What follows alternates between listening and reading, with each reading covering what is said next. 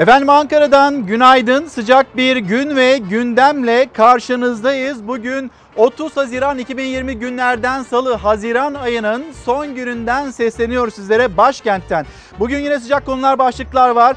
Barolar yasasında bir esleşme, korona gündemi yine manşette. Kıdem tazminatı, işçi, işçinin emeği, Ankara ve Türkiye aslında bu sıcak konuları, başlıkları konuşuyor. Ama elbette memleketten haberler var ve yine toplumsal beklentiler var. Bunların hepsine birlikte bakacağız. Çalar Saat'te yeni bir günde sizlerden gelecek olan mesajlar, o mesajlara da bakacağız. İlker Karagöz Fox Twitter e, adres düzeltiyorum Instagram adresim Karagöz İlker Twitter adresim. Bize bu adreslerden ulaşabilirsiniz. Sizin gündeminizde ne varsa dikkatli değiliz başlığı altında konuşalım. Peki dikkatli değiliz başlığı nereden çıktı? Aslında uzunca bir süredir gündeme dair o başlıkları belirleyen isim Sağlık Bakanı Fahrettin Koca ve Fahrettin Koca'nın dün yapmış olduğu açıklama. Hemen hep birlikte bir bakalım Fahrettin Koca dünkü durumla ilgili, koronavirüs tablosuyla ilgili hangi değerlendirmeyi yaptı ve hangi tabloyu paylaştı? Vaka sayımız dünkünden on sekiz, bugün iyileşenlerdense yüz altmış fazla, aslında bir gün önceden evvelsi günden bahsediyor. Yatırılarak tedavi edilenlerle yeni taburcu edilen hastaların sayısı dengede.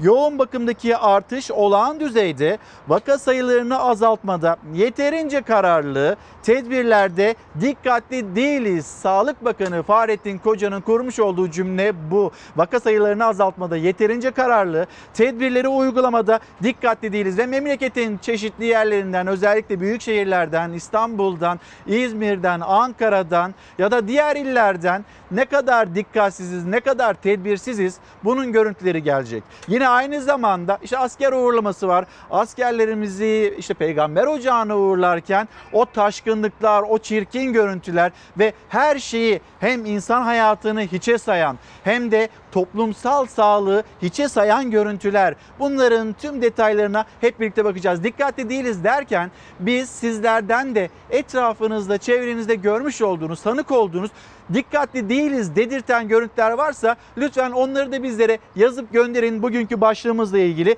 Hemen bir de dünün tablosuna hep birlikte bakalım isterseniz. Fahrettin Koca'nın açıklamış olduğu tablo. elli bir bin on dört test yapılmış. Test sayısının yüksek olduğunu söylemek gerekiyor. Vaka sayısı iyileşen sayısından günler sonra yine yukarıda. bin üç yüz yetmiş dört vaka ve bin iki yüz on dört iyileşen hastamız var. on sekiz kişi yaşamını yitirdi. Virüs hala aramızda. Virüs hala yayılımına devam ediyor. Virüs hala can almayı sürdürüyor. beş bin yüz on beş kişi bugüne kadar korona Koronavirüs nedeniyle Türkiye'de yaşamını yitirdi ve işte görüyorsunuz ne kadar hastamız var entübe, yoğun bakımda ne kadar hastamız var. Bunların hepsini her gün, her gün ama her gün yetkililer anlatıyor ya da paylaşıyor. Bilim kurulundan konuk alıyoruz ya da sosyal medyadan ya da diğer kanallardan değerli profesörler, uzmanlar çıkıyor, anlatıyor. Yapmayın, etmeyin deniliyor ama biz hala ve hala dikkatli değiliz. Salgın bitmedi, kontrol altında gibi görünüyor ama biz tedbirsiz davranırsak çok hızla kontrolden çıkabilir. Hastalığa yakalananların sayısı iyileşenlerin sayısını geçti. Sadece bir günde bin üç yüz yetmiş dört kişi koronavirüse yakalandı. on sekiz kişi hayatını kaybetti. Sağlık Bakanı Koca'dan uyarı geldi. Bilim Kurulu üyesi de gençlere seslendi. Onlar hastalığı hafif geçiriyorlar. O açıdan hani şanslı bir grubu oluşturuyor gençler.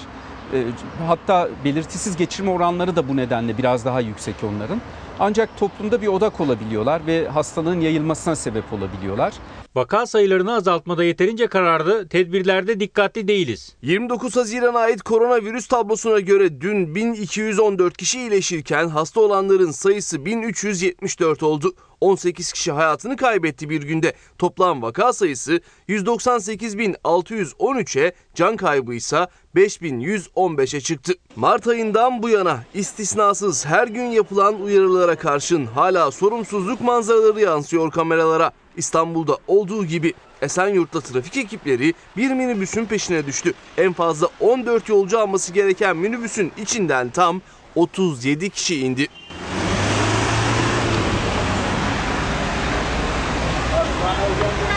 Abi Maliyesinin ayrı dert, darlığın ayrı bir dert. Ama bu kadar yolcu ama bak kaç tane yolcu? Sorlayayım ya, almadık ki. otuz yedi kişi var. Ne otuz yedisi? Arabada yirmi dört kişi var. Sen saymayın. Nasıl sayıyorsun ya? Senin matematiğin zayıf. Polise senin matematiğin zayıf diyen minibüs şoförü gibi asker uğurlama törenlerindeki manzara da şaşırtıyor. İçişleri Bakanlığı'nın uğurlamaları yasaklamasına rağmen bir araya gelen gençler hem trafikte canlarını tehlikeye attı hem de sosyal mesafe kuralını hiçe saydı. Bilim kuruluna göre maske ve mesafe virüse karşı en etkili savaşçı. Hem maskeyi doğru takar hem mesafenizi de iyi korursanız yüzde doksan sekiz doksan dokuz yeni enfeksiyonları azaltabiliyorsunuz. Velilerin merakıysa Eylül ayına yönelik. İlker Karagöz Çalar Saat'te yeni eğitim öğretim döneminde anne babaların endişesini sordu. Profesör Doktor Alpay Azap kendinden örnek vererek yanıtladı. Okul açılınca ben okula göndereceğim.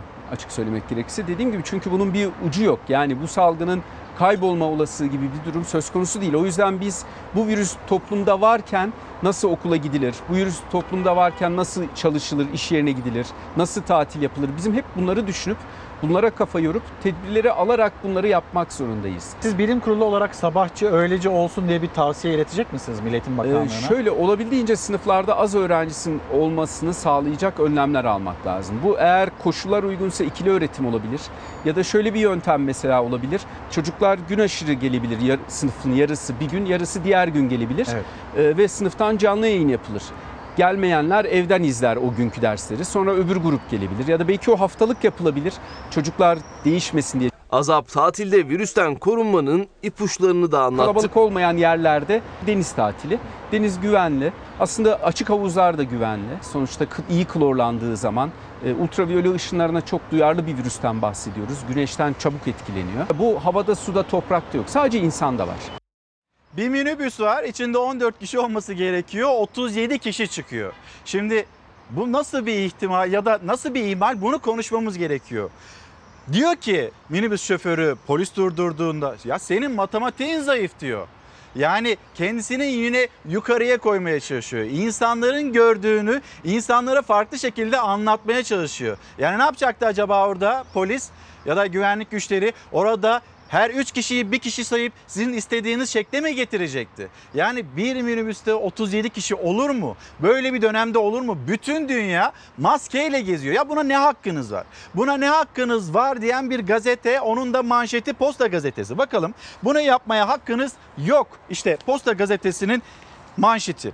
Korona salgınında normalleşme dönemi bazı kişiler tarafından anormal yanlış anlaşıldı. Kontrollü sosyal hayat gerekirken kimileri kontrolsüzce sosyalleşiyor. Bu sorumsuzluk büyüklerimizin canına mal oluyor. Şimdi minibüse insanlar doldurulmuş. Aslında o minibüsün kalabalık olduğunu gören kişinin de binmemesi gerekiyor. Ama mecbur kaldım diyecek. Mikrofon uzatılsa kendisine mecbur kaldım, gitmek zorundaydım, acelem vardı diyecek. Ama en başta bunun tedbirini alması gereken kişi minibüs esnafı, minibüs şoförü. Gidip orada insanların gördüğünü şaşırtmaya çalışarak ya da bir gerçeği gizlemeye çalışarak otuz yedi kişiyi on kişi, on iki kişi, on üç kişi gibi göstermeye çalışarak biz hiçbir yere varamayız. Bir kişi orada virüsü alsa, evine götürse, altmış beş yaş üstü kronik hastalığı olan bir kişiye bulaştırsa ve o yaşamını yitirse bunun hesabını kim verecek? Bunun hesabını kimse vermiyor. Toplumsal bir bağışıklık kazanılacaksa ya da toplumsal olarak biz sağlığımızı koruyacaksak hep birlikte hareket etmemiz gerekiyor. İşte Posta Gazetesi'nin manşeti. Görüyorsunuz, bir yandan minibüsü konuşuyoruz. Diğer yandan ellerinde silahlar, trafiğin orta yerinde bir terör estiriliyor. Ve bu da asker uğurlama adına yapılmakta. İşte o görüntüler, o fotoğraflar yasak olmasına rağmen asker uğurlamalarında değişen bir şey olmuyor. bir Temmuz itibariyle düğünlerimiz olacak. Düğünlerde de böyle kurallar ihmal edilirse ne olacak? Yani biz gerçekten bu virüsle mücadele etmeyi başarabilecek miyiz? İşte o fotoğraf havaya havaya atıyorlar. Askere uğurladıkları arkadaşlarını, diğer arkadaşları. Ama bunu yapmaya hakkınız var mı? Bunu yapmaya hakkınız yok. Hemen savaştan bir rica edeyim. Karar Gazetesi'ne de bir geçiş yapmış olalım.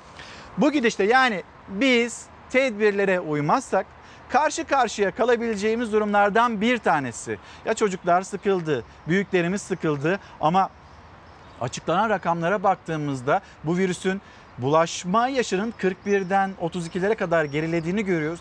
Ama kimse umursamıyor. Herkes vurdum duymaz davranıyor. Ve bunu yapmaya gerçekten hakkımız yok. Karar Gazetesi'nin manşetine bakarsak bu gidişle Ağustos'ta okul zor. Bilim kurulundan bir hocamız bunu söylemekte. E çocuklar okula gitmezse, eğitim almazsa yani nasıl olacak? Aileler ne yapacak? Çocuklar nereye bırakılacak? Onların psikolojik olarak e, evde nasıl tutmayı başaracağız? Bunların hepsini konuşmamız gerekiyor. Herkes bencilce davrandığında bizim bir adım daha ileri atma ihtimalimizin olmadığını lütfen ama lütfen herkes bilsin. on iki Haziran'da birinin üstüne çıkan vakalar iki haftadır alarm eşiğinin altına inmedi. Sağlık Bakanı'nın mücadelede tam tedbirli değiliz sözleri durumu özetliyor. Bilim kurulu üyeleri ise böyle giderse okulların açılmasında sıkıntı yaşanır dedi. Ailelerin bir numaralı gündeminde takvimin riske girmesi, vatandaşların kurallara tam uyumla yaz rehavetinden sıyrılması gerektiğini gösterdi. E şimdi burada uyarılar yapılıyor. Bir önceki gazeteye baktığımızda ya da sokaklara baktığımızda, çarşı pazara baktığımızda, sahillere baktığımızda, işte parklara baktığımızda kimsenin tedbirlere yeterince uymadığını görüyoruz. Birazdan şöyle e, Fox Haber'in tepesinden, Ankara büromuzun yukarısından sokaklara, caddelere de bakarız hep birlikte. Ne kadar kişi dikkat ediyor maske kuralına, mesafe kuralına, onları da göstermeye çalışırız. En nihayetinde sizlere de soruyoruz, tedbirli miyiz değil miyiz? Biz bakıyoruz ki ya da Sağlık Bakanı'nın cümlelerine bakıyoruz ki hayır tedbirli falan değiliz. Kimse tedbir almıyor.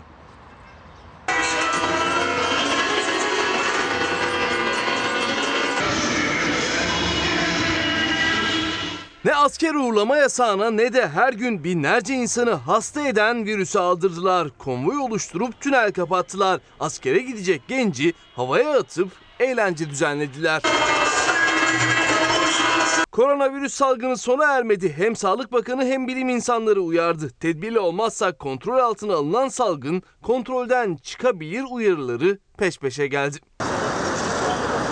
Önceki gün İstanbul, Esenyurt, Maltepe ve Sarıyer'de asker uğurlama eğlenceleri vardı. Görüntüleri inceleyen polis tek tek eğlenceye katılan sürücüleri tespit etti. on dört sürücüyü yakaladı. O sürücülere toplamda yüz bir bin yüz dört lira para cezası kesildi. on üç araç trafikten men edildi. Kesilen cezalara, yapılan uyarılara ve en önemlisi koronavirüs salgınının devam etmesine rağmen gece saatlerinde yine asker eğlencesi vardı İstanbul'da. Asker uğurlaması yapan grup konvoy halinde Kağıthane Tüneli'ne girdi. Araçlarını durduran grup kısa süre tüneli kapattı. O sırada asker adayını havaya fırlatıp eğlendi. Tünel kapatan gruba tünelden geçmek isteyen diğer sürücülerin tepkisi vardı. Gelen tepkiler üzerine askere uğurlayan grup yollarına devam etti. Nevin Hanım günaydın, Ankara'dan selamlarını iletmekte. Bizlere dolmuşlar, otobüsler karşılaştığı manzaraları anlatıyor bir yandan ve maalesef tedbirli değiliz demekte. İşte görüyorsunuz Ankara bir şehir, başkent uyanıyor ve yavaş yavaş işine de gitmeye çalışıyor. Bir büyüğümüz, işine ulaşmaya çalışan bir büyüğümüz, hemen yanında bir hanımefendi işine gitmeye çalışıyor. Yüzlerinde maske olduğunu bizler gördük. Yine sokaklara baktığımızda kadınların çok daha fazla maske konusunda dikkatli, hassas olduğu bilgisini yine sizlerle paylaşmış olalım, aktarmış olalım. Gençler, gençlerimiz maalesef yani sıkılıyor olabilirsiniz, bunalıyor olabilirsiniz ama büyüklerimizi koruyabilmek adına o maske, mesafe ve hijyen kurallarına dikkat etmemiz gerekiyor. Nurcan Hanım günaydınlar. Maske yok, mesafe yok, dikkatli değiliz. Özcan Dönmez dikkatli değiliz başlığı altında hükümetimizin ve Sağlık Bakanlığımızın aldığı kararları düzgün uygulayamıyoruz demekte. Ee, Savaş Bey minibüsleri savunmuyorum. E, yaptıkları çok yanlış ancak belediye otobüslerinde bazı saatlerde, metrobüslerde de durum çok farklı değil. Yani biraz böyle hem yerel yöneticilerin denetlemesi gerekiyor ki Ankara'da bununla ilgili Ankara Valiliği'nin, Ankara Büyükşehir Belediye Başkanlığı'nın atmış olduğu adımlar var. Yine esnafın da dikkat etmesi gerekiyor. Yine vatandaşın da ya burası kalabalık, ben burada nefes bile alamam, girmeyeyim demesi gerekiyor. Ya on dört kişinin bulunması gereken bir minibüsten otuz yedi kişi çıkar mı Allah aşkına? Lütfen siz söyleyin. Şimdi Hürriyet gazetesi. Hürriyet gazetesinin hemen bir manşetine de bakalım. Berbere, terziye doktor şartı. Berberden terziye, manavdan apartmana, ellinin altında çalışanı olan bir milyon iş yeri yarından başlayarak personeli için iş sağlığı ve güvenliği hizmeti verecek. Hacer Boyacıoğlu'nun Hürriyet gazetesinden haberi manşette. Hukuk ve muhasebe büroları, terzi, manav, berber, market ve apartmanlar da bu uygulamaya dahil olacak. Çalışan sayısı elliden az. Hatta bir personeli bulunan iş yeri bile iş güvenliği ve sağlığı hizmeti sunacak. İşveren çalışanın güvenliği için önlem almakla ve sağlık kontrollerini yapmakla yükümlü olacak. İşveren isterse bu hizmeti kendi bünyesinde sunacak, isterse kamu veya özel kesimden satın alabilecek. Yarın başlayacak uygulama daha önce iki kez ertelenmişti. Bir yıl daha erteleme isteyen TESK Başkanı, kimsenin şu ortamda iş güvenliği uzmanı tutma durumu yok, önümüzü görmemiz gerekiyor demekte. TESK Başkanı Bendevi Palandöken'in değerlendirmesi de bu şekilde. Berbere, terziye doktor şartı gelinecek denilmekte. Şimdi bir haber daha var. Cumhurbaşkanı Erdoğan üç saat süren Bakanlar Kurulu toplantısının ardından kameraların karşısına geçti. Ee, önemli açıklamalarda bulundu. O açıklamaları parça parça ekranlarınıza getireceğiz ama ilk değerlendirmesi koronavirüsle ilgili açıklaması Cumhurbaşkanı Erdoğan. Mart ayından bu yana hep olduğu gibi bugünkü toplantımızın da öncelikli gündemi koronavirüs salgını ve sonuçlarıydı. Dünyada salgınla en başarılı mücadeleyi vermiş ülkelerden biri olarak kazanımlarımıza sıkı sıkıya sahip çıkmakta kararlıyız. Bunun için tedbiri asla elden bırakmıyoruz. Özellikle baş harflerinden ilhamla "tamam" diye ifade ettiğimiz temizlik, maske, mesafe kriterlerinden kesinlikle taviz vermiyoruz. Bu ilkelere riayet ettiğimiz ölçüde ülkemizi salgın musibetinden uzak tutabiliriz. Amacımız vaka sayısını da vefat sayısını da sıfıra en yakın veya sıfır noktasına çekebilmektir. Ülkemizi risk grubundan uzaklaştırmakta kararlıyız. Normalleşme takvimi çerçevesinde birkaç alan dışında tüm sektörlerde hizmet ve üretim süreçlerinin önünü açtık. Elif Suna Dağaşan on yaşına, Enis Eymen Dağaşan da e, bugün dört yaşına giriyorlar. Onların doğum günlerini kutlayalım. Bugün doğum gününü kutlayan herkesin doğum günü kutlu olsun. Birazdan, dakikalar sonra İçişleri Bakanı Süleyman Soylu'nun kameraların karşısına geçeceği ve çok önemli açıklamalarda bulunacağına dair bir bilgi geldi. Bizler de bir yandan takipteyiz. İçişleri Bakanı Süleyman Soylu acaba hangi konuya dair açıklamalarda bulunacak? Birazdan ekranların karşısına, kameraların karşısına geçecek. Tekrar buradan hatırlatmış olalım. Ve bir de dünyanın koronavirüs tablosuna bakalım. Şunu hatırlatarak, Dünya Sağlık Örgütü aslında buna benzer bir açıklamayı daha önce de yapmıştı. Bu ikinci oluyor. Ve diyor ki Dünya Sağlık Örgütü, daha en kötüsü görülmedi. İsrail Covid on dokuz'da ikinci dalganın başladığını açıkladı. Son yirmi dört saatte yüz altmış iki kişinin öldüğü İran'da da ikinci dalganın ayak sesleri duyuldu. Önlemleri gevşeten ülkeler birbiri ardına kısıtlamaları devreye sokmaya başladı. Covid on dokuz'da vaka sayısı hızla on milyon üç yüz bine yaklaşıyor. Can kaybı sayısı ise beş yüz altı bini bulmak üzere.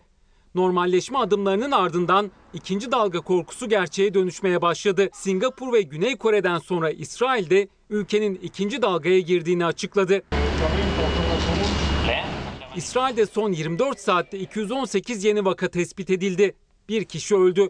Sağlık Bakanı ikinci dalganın başlangıcının yaşandığını, yeni kısıtlamaların uygulamaya konacağını söyledi. Kısıtlamalar toplantıları ve düğün salonlarıyla Yahudi ibadethanelerini kapsayacak dedi. Kısıtlamaların gevşetilmesiyle vaka sayısının hızla arttığı İran'da durum kötüleşiyor. Bir gün içinde görülen vaka sayısı iki bin beş yüzü aştı. Ülkede son yirmi dört saatte yüz altmış iki kişi de öldü. Bu rakam salgının ortaya çıktığı günden bu yana İran'da görülen en yüksek can kaybı oldu. Daha önceki en yüksek rakam yüz elli sekizdi. Salgının sıfır noktası Çin'de ikinci dalga endişesi yaşayan ülkelerden. Son iki haftada vaka sayılarında artış yaşanması üzerine acil önlem için düğmeye basıldı. Vakaların arttığı dört yüz bin nüfuslu Hebei bölgesi karantinaya alındı. Bölgede bir tek hayati işlerde çalışanların evden çıkmasına izin veriliyor. Ayrıca her evden sadece bir kişi günde bir kez dışarı çıkarak alışveriş yapabiliyor. kovid on dokuz'da mücadelede örnek gösterilen ülkelerden Avustralya'da da işler tersine döndü. Günlük vaka sayısını beşe kadar indiren ülkede önlemlerin gevşetilmesiyle vakalar tekrar yüz civarına çıktı. Virüsün yaygın olarak görüldüğü yerlerde giriş çıkış yasaklarının yeniden uygulanması gündemde. Salgında hem vaka hem de ölü sayısının en fazla görüldüğü ülke olan Amerika'da günlük vaka sayısındaki artışın önü alınamıyor. Son yirmi dört saatte kırk bin beş yüz dokuz kişide virüs tespit edildi. Vaka sayılarındaki patlamanın ardından Florida ve Teksas eyaletlerinde bazı kısıtlamalar getirildi. Ülke genelinde günlük can kayıpları ise azalıyor. Son verilere göre kovid on dokuz nedeniyle bir günde iki yüz doksan kişi daha hayatını kaybetti. Toplam ölü sayısı yüz yirmi sekiz bin dört yüz elli bir'e çıktı. Amerika'da salgın nedeniyle halk ekonomik anlamda zor günler yaşıyor.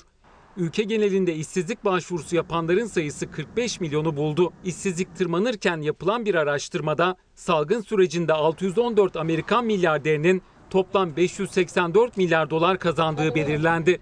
Şu anda İçişleri Bakanı Süleyman Soylu kameraların karşısına geçti. Az sonra döneceğiz. Hangi önemli gündem başlığıyla ilgili açıklama yapıyor Süleyman Soylu? Birazdan sıcağı sıcağına sizlerle paylaşacağız. Kayseri'de e, gazetecilik yapan Selahattin Karakuç koronavirüse karşı halk arasında alınan bir önlem yok.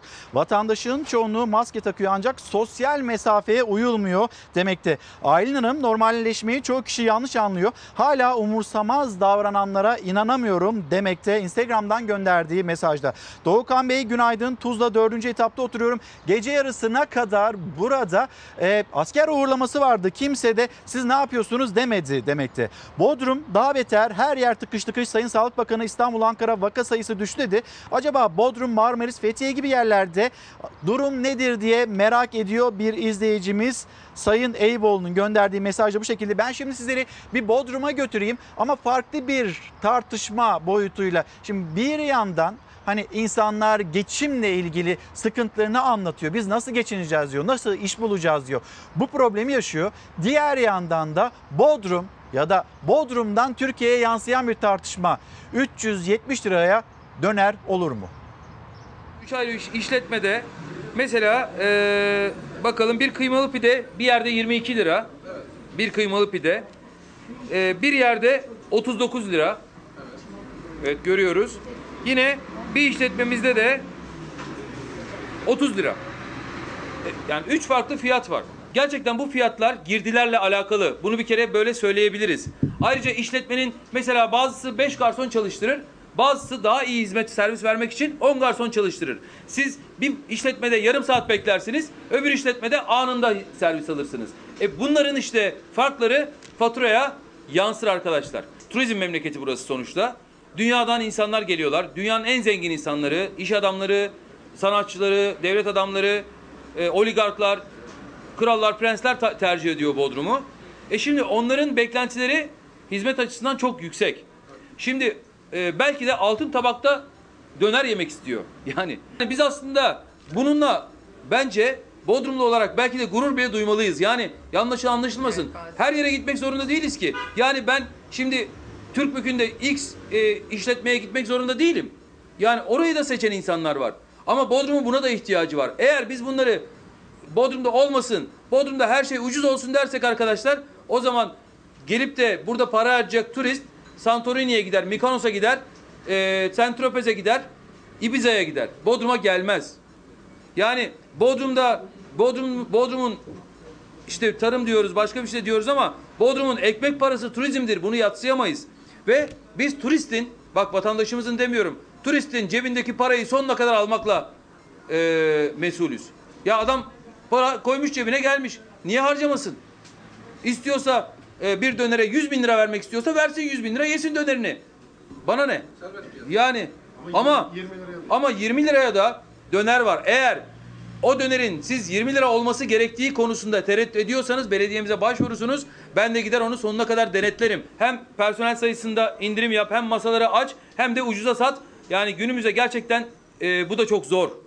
Ben ben esnafımıza e, yani Allah yardım etsin diyorum arkadaşlar. Çok zor bir durumda esnafımız şu anda.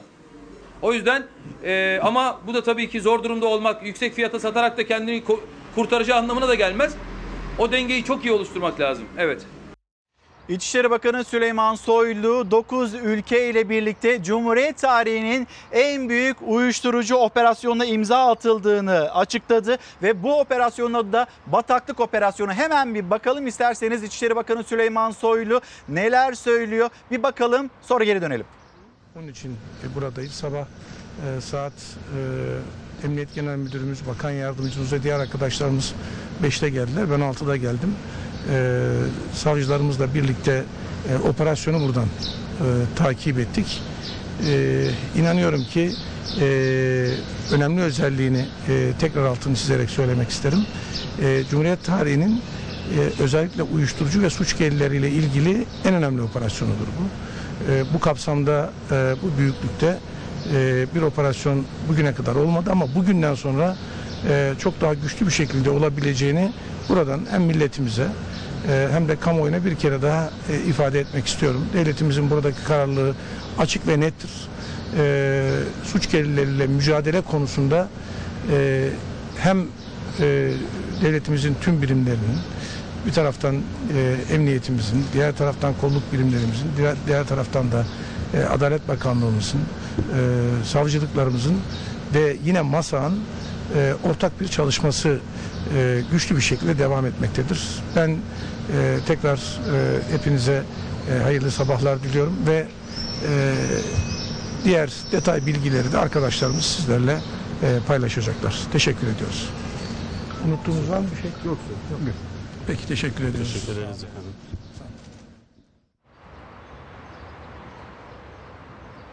Evet, şimdi Süleyman Soylu kameraların karşısına geçti. dokuz ülke ile birlikte Bataklık Operasyonu'na imza atıldığını, Cumhuriyet tarihinin en önemli, en büyük uyuşturucu operasyonuna imza atıldığını açıkladı kameraların karşısında. Merak edilen konulardan bir tanesi de kuşkusuz, acaba hani barolar, barolarla ilgili işte dün İzmir'de gördük, Deniz'de gördük, avukatlar, savunma, onlar itiraz seslerini yükseltiyorlar. Zaman zaman polisle karşı karşıya geliyorlar. Ankara'ya yürümek istediklerinde şey şehrin içine girememe durumuyla karşı karşıya kaldılar. Ankara, Ankara Baro Başkanı şehrine, Ankara'ya giremediği bu yürüyüş ancak yirmi yedi saat sonra öyle büyük bir sağanak yağışı da o baro, seksen baronun e, başkanı o yağmuru, rüzgarı yedikten sonra gerçekleşebildi. Acaba bununla ilgili de bir soruyu yanıtlayacak mıydı İçişleri Bakanı Süleyman Soylu? Polisle, baro başkanları, avukatlarla polisler karşı karşıya gelmesin diye, ama bu soru Ee, İçişleri Bakanı'na sorulmadı ya da galiba öyle de zannediyorum. Şu anda sadece karşısında ajanslar var ve ajanslara haber verilmiş. Çok erken bir saatte de bu açıklama yapıldı İçişleri Bakanı tarafından. Şimdi bir başka konu, hep böyle e, zam zam zam haberlerinden bahsedilir ya. Şimdi bir de indirimden bahsedeceğiz. Getirelim hemen ekranlarınıza. Akaryakıt fiyatlarında indirim bugün itibariyle, aslında dün gece yarısından itibaren e, geçerli oldu. Benzinde on iki kuruş, motorinde de on yedi kuruşluk bir indirime gidildi. Önceki haftalarda ard arda gelen zam haberlerinden sonra akaryakıtta bu kez tüketicinin yüzünü az da olsa güldürecek haber geldi. Motorinin litre fiyatında on yedi kuruş, benzinin litre fiyatında ise on iki kuruş indirim yapıldı. Artan petrol fiyatları, dolar kurundaki yükseliş tüketiciye zam olarak yansımıştı. Geçtiğimiz hafta ard arda zamlandı benzinin litresi. Araç sahipleri için depoyu doldurmak daha maliyetli hale geldi. Geçtiğimiz hafta gelen zam haberlerinin ardından dün indirim haberi geldi. Gece yarısından sonra motorinin litresi on yedi kuruş, benzinin litresi on iki kuruş ucuzladı. İndirim sonrası Ankara'da ortalama beş lira doksan dört kuruştan satılan motorinin litre fiyatı beş lira yetmiş yedi kuruşa, İstanbul'da beş lira seksen dokuz kuruştan beş lira yetmiş iki kuruşa, İzmir'de ise beş lira doksan sekiz kuruştan beş lira seksen bir kuruşa indi. Benzinin litresi ise gelen indirimle birlikte Ankara'da ortalama altı lira otuz beş kuruştan altı lira yirmi üç kuruşa, İstanbul'da altı lira yirmi dokuz kuruştan altı lira on yedi kuruşa, İzmir'de altı lira otuz beş kuruştan altı lira yirmi üç kuruşa düştü.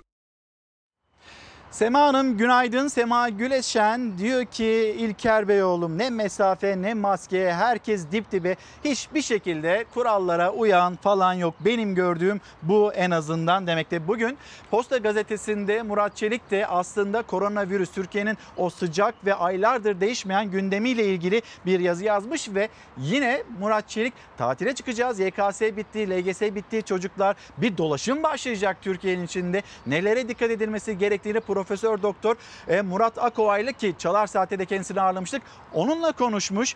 İşin iyi tarafından başlayalım diyor. Virüsün açık havada kapalı ortamlara oranla çok daha az bulaştığı görülüyor. Ağızdan çıkan içinde damlacıkların olduğu o bulut açık havada hava akımının etkisini kaybediyor demekte. Fakat tabii tatil hep açık hava demek değil. İnsanlar tatillerinde daha çok bir arada oluyorlar. Tatildeki yeme içme alışkanlıklarını da düşünme. Maske daha fazla e, ihmal edilebilir.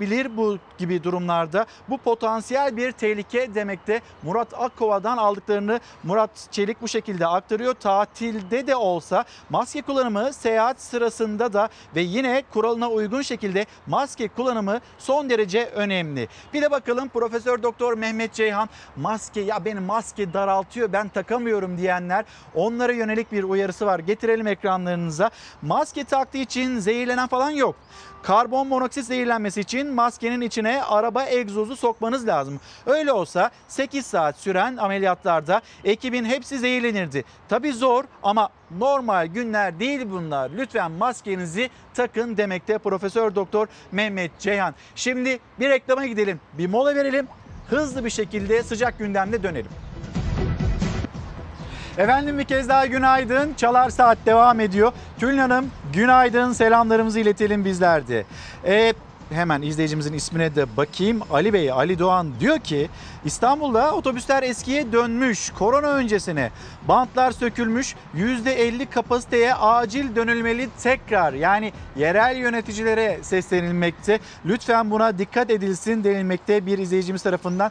Şimdi bu maske kuralı, maske kuralına uymayanlar onlara biliyorsunuz Türkiye'nin tamamında genelinde e, işte ya da hangi şehirlerde maskesiz sokağa çıkmak yasaksa dokuz yüz liralık cezalar kesiliyor. Bu cezaların daha dikkatli, daha titiz yapılması gerektiğini söyleyen izleyicilerimiz var. Yine onları da hatırlatmış olalım. İbrahim Bey günaydınlarımızı iletelim. Çok sağ olun. Teşekkür ediyoruz. Sizlerden bolca mesaj geliyor. Dikkatli değiliz efendim. Bugünkü etiketimiz, bugünkü başlığımız ve dün Sağlık Bakanı Fahrettin Koca'nın cümlelerinden aslında ortaya çıkan bu. Bir gün önceki cümlelerinden çıkan tedbirli değiliz, dikkatli değiliz ama hayatı yavaş yavaş da normalleştirmeye çalışıyoruz. Peki böyle bir durumla karşı karşıya kalırsak önümüze nasıl bir tehlike çıkabilir? İşte yine bilim kurulunda yer alan bir uzmanımız diyor ki biz Ağustos ayının sonunda, Eylül ayının başında belki de okulları yeniden açamayabiliriz. Hatta üniversitelerle ilgili uzaktan eğitim sürecine devam etmek durumunda kalabiliriz. Yani tedbirsiz davranılırsa, maske, mesafe, hijyen kurallarına uyulmazsa, ne büyüklerimizin hakları dikkate alınırsa, ne küçüklerimizin evde sıkıldığı günler dikkate e, alınmazsa, öyle söyleyeyim, onların hakları bir anlamda tedbirsizliklerle ve vurdum duymazlıklarla gasp edilirse bizim karşı karşıya kalacağımız yine tehlikeli durumlar var ve olacaktır. Şimdi hemen şöyle bir Ankara'ya Berkcan Tuğ'un objektifinden bakalım, başkentten yavaş yavaş şöyle bir manzaraları da gösteriyor olalım sizlere. Ankara'nın yeni bir güne uyandığını aktarmış olalım. E, Milli Müdafaa ve Parkı'ndan Türkiye Büyük Millet Meclisi'nin hemen yanından güzel güzel görüntüleri de aktaralım. Biraz böyle ferahlatan görüntüler. Bu görüntü hani aslında bir habere de geçiş için bize bir vesile olsun. Bir su problemi yaşanıyor Ankara'da ve Ankara Büyükşehir Belediye Başkanı Mansur Yavaş. Mansur Yavaş asbestli borular var ve bu borulardan vatandaşımızın su içmesi doğru değil. Sağlık açısından son son derece zararlı denilmekte Mansur Yavaş tarafından ve bu konuda isyan sesini artık en üst noktaya da ulaştırdı Mansur Yavaş. su bastığı zaman kendi partililerinizin evini su basmıyor mu? Susuz kaldığınız zaman sadece bize oy verenler mi susuz kalacak? Altyapı yatırımları için istediği bütçe belediye meclisinden dönen, borçlanma yetkisi alamayan Ankara Büyükşehir Belediye Başkanı Mansur Yavaş adeta isyan etti. Su baskınları da, susuzluk da siyasi parti ayırmıyor diyerek. Bir vatandaşımın evini basınca kendi evimi basmıştan daha fazla üzüntü ve hicap duyuyorum. Bu acil değilse ne acil? Şey Bütçeniz var, kasada da paranız var. Allah muhtaç etmesin size, diyeceğim bir şey yok arkadaşlar. Askenin acil altyapı çalışmaları için belediye meclisinden borçlanma yetkisi alamadı Mansur Yavaş. Polatlı'ya su taşıyan asbestli boruların değişimi içinde. Belediye öz kaynaklarıyla o boruları değiştirecek. Ama altyapı ihtiyacı onlarla sınırlı değil. iki yüz yirmi iki köyden dönen mahallede hala musluklardan su akmıyor. otuz yedi tane köyde kanalizasyon açıktan akıyor. Burası Ankara arkadaşlar. Burası başkent, Türkiye'nin göz bebeği. Mansur Yavaş kendisinden önceki dönemde altyapıya harcanması gereken paraların belediyeye aktarıldığını, başka yerlere harcandığını söyledi. İki tehlikeye dikkat çekti. Birincisi susuzluk. İvedik'ten Aydınlığa gelen hat eğer orası patlarsa şehrin üçte biri susuz kalacak. Yavaş'ın dikkat çektiği ikinci tehlike ise sel ve su baskınları. Bir evi birkaç defa su basıyor. Her yağmurda da bu tekrar ediliyorsa, bu da belediyenin kusurundan kaynaklanıyorsa hiç kimseye, hiçbir mazerete sığınmanın anlamı yok. Bunun siyasetle bir ilgisi yok. Yavaş, ASKİ'nin gelecek otuz yıllık planlamasının yapıldığı toplantıda konuştu. İsim vermedi ama Melih Gökçe'ye hedef aldı. AK Partili ve M H P'li belediye meclis üyelerine altyapı sorununun çözülmesi için çağrı yaptı. Benden önceki uzun süre belediye başkanlığı yapan kişi, ben yerin altına yatırım yapmam, görünmez seçim kaybettirir diyor. Seçim kazanmak nedir, kaybetmek nedir? Bir kişinin hayatına hangi makam değiştirir arkadaşlar? Göz göre göre insanların ölmesine müsaade mi edeceğiz? Yeni günde ise Ankara Büyükşehir Belediyesi Diyanet Vakfı ile Kızılay'a cami yapımı için protokol imzalandığını duyurdu. Caminin yapımını Büyükşehir Belediyesi üstlenecek. Plana göre caminin altı dolmuş depolama alanı olacak. Böylece Güven Park'taki dolmuşlar da oraya taşınacak. Canım günaydın. Bugün benim küçük kızımın doğum günü. Doğum gününü kutlar mısınız diye mesaj göndermişsiniz. Doğum günü kutlu olsun sizin küçük kızınızın da. Şimdi hemen bir Cumhuriyet Gazetesi'ne bakalım. Cumhuriyet Gazetesi'nde seçtiğimiz bir haber var manşet. Bir de hemen altında koronayı dikkate alan yok. Bir fotoğraf ve onun değerlendirmesi. Önce manşete bakalım. Emekçi ayakta. İşçiler kıdem tazminatının gaspına karşı yurdun dört bir yanında eylem yaptılar. Türk İş kıdem tazminatında değişikliğe karşı seksen bir ilde bölge, il temsilcileri ve işçilerin katılımıyla eş zamanlı açıklama yaptı. Açıklamalarda görüşümüz net. Kıdem tazminatı işçi sınıfının ve Türk İş'in kırmızı çizgisidir. Değişiklik istemiyoruz denildi. DİSK Başkanlar Kurulu'nun kıdem tazminatına ilişkin açıkladığı sonuç bildirgesi, seksen bir ilde ve örgütlü oldukları iş yerlerinde on binlerce işçinin katılımıyla okundu. Ankara'daki açıklamada kıdem tazminatına dokunmayı aklınızdan bile geçirmeyin vurgusu yapıldı. Şimdi işçiler itirazlarını dillendiriyorlar. Bu konuyla ilgili itirazlar böyle dokuz Haziran iki bin yirmi tarihine kadar dönüyor ama aslında evveli var. iki bin on üç tarihi, iki bin on üç tarihinde Çalışma Bakanı Faruk Çelik yine bir kıdem düzenlemesi ve kıdem tazminatı ile ilgili düzenlemede dönemin Başbakanı, Cumhurbaşkanı, şimdi Cumhurbaşkanı Erdoğan'ın açıklaması, taraflar anlaşmadan bu konuyu raftar, raftan indirip de bizim karşımıza getirmeyin cümlesi var. Ama bugün bakıyoruz sene iki bin yirmi, üzerinden yirmi yıl, yedi yıl geçmiş ve hala ne taraflara sorulmuş, ne işçiye, ne işverene, yani taraflar da zaten anlaşmamış, birisi raftan indirmiş, getirmiş tekrar e, hani ismi belki bambaşka, tamamlayıcı emeklilik sistemi tırnak içinde afili bir isim olabilir. Ama taraflar anlaşmamış. Taraflar anlaşmayınca bu konuda bir uzlaşma olması mümkün değil. E, Cumhurbaşkanı Erdoğan yine kameraların karşısında diyor ki taraflar anlaşmadan bana bunu getirmeyin ve bizi de zor duruma düşürmeyin. yedi yıl önce kurulan cümle ve yine iki bin yirmide kurulan cümle. Birazdan bunun detayına bakacağız. Koronayı dikkate alan yok. Şimdi bir fotoğraf ve hemen altına bakalım hep birlikte. Kimi sahile koştu, kimi toplu taşımaya. Vaka sayısı artmasına karşın Yurttaşlar salgın önlemlerini yok sayıyor. Antalya'da halk mesafe ve maske olmaksızın sahillere koştu. İstanbul'da da sürücülerin trafik kurallarına uymadığı gibi salgın önlemlerini de dikkate almadığı görüldü. on dört yolcu olması gereken minibüsten otuz yedi kişi çıktı. Ve ne dedi minibüs şoförü? Polise tek tek sayıyor. bir, iki, üç, dört sonra devam ediyor. otuz, otuz bir, otuz iki, otuz üç, otuz dört, otuz beş, otuz altı, otuz yedi. Senin matematiğin yok diyor. Yanlış sayıyorsun diyor. Minibüs şoförü polise polisin gördüğüne yanlış diyor. Doğru değil diyor. Şimdi devam edelim. Sıradaki haberimiz e, İstanbul'dan olacak. Bir çekmece, küçük çekmece gölü ve orada yaşanılan katliam aslında. Bir çevre katliam var. Onun görüntüleri. Biraz üzüntüyle de bakıyorsunuz. Sizce yani, ne olabilir bu? Biz de onu konuşuruz açıkçası.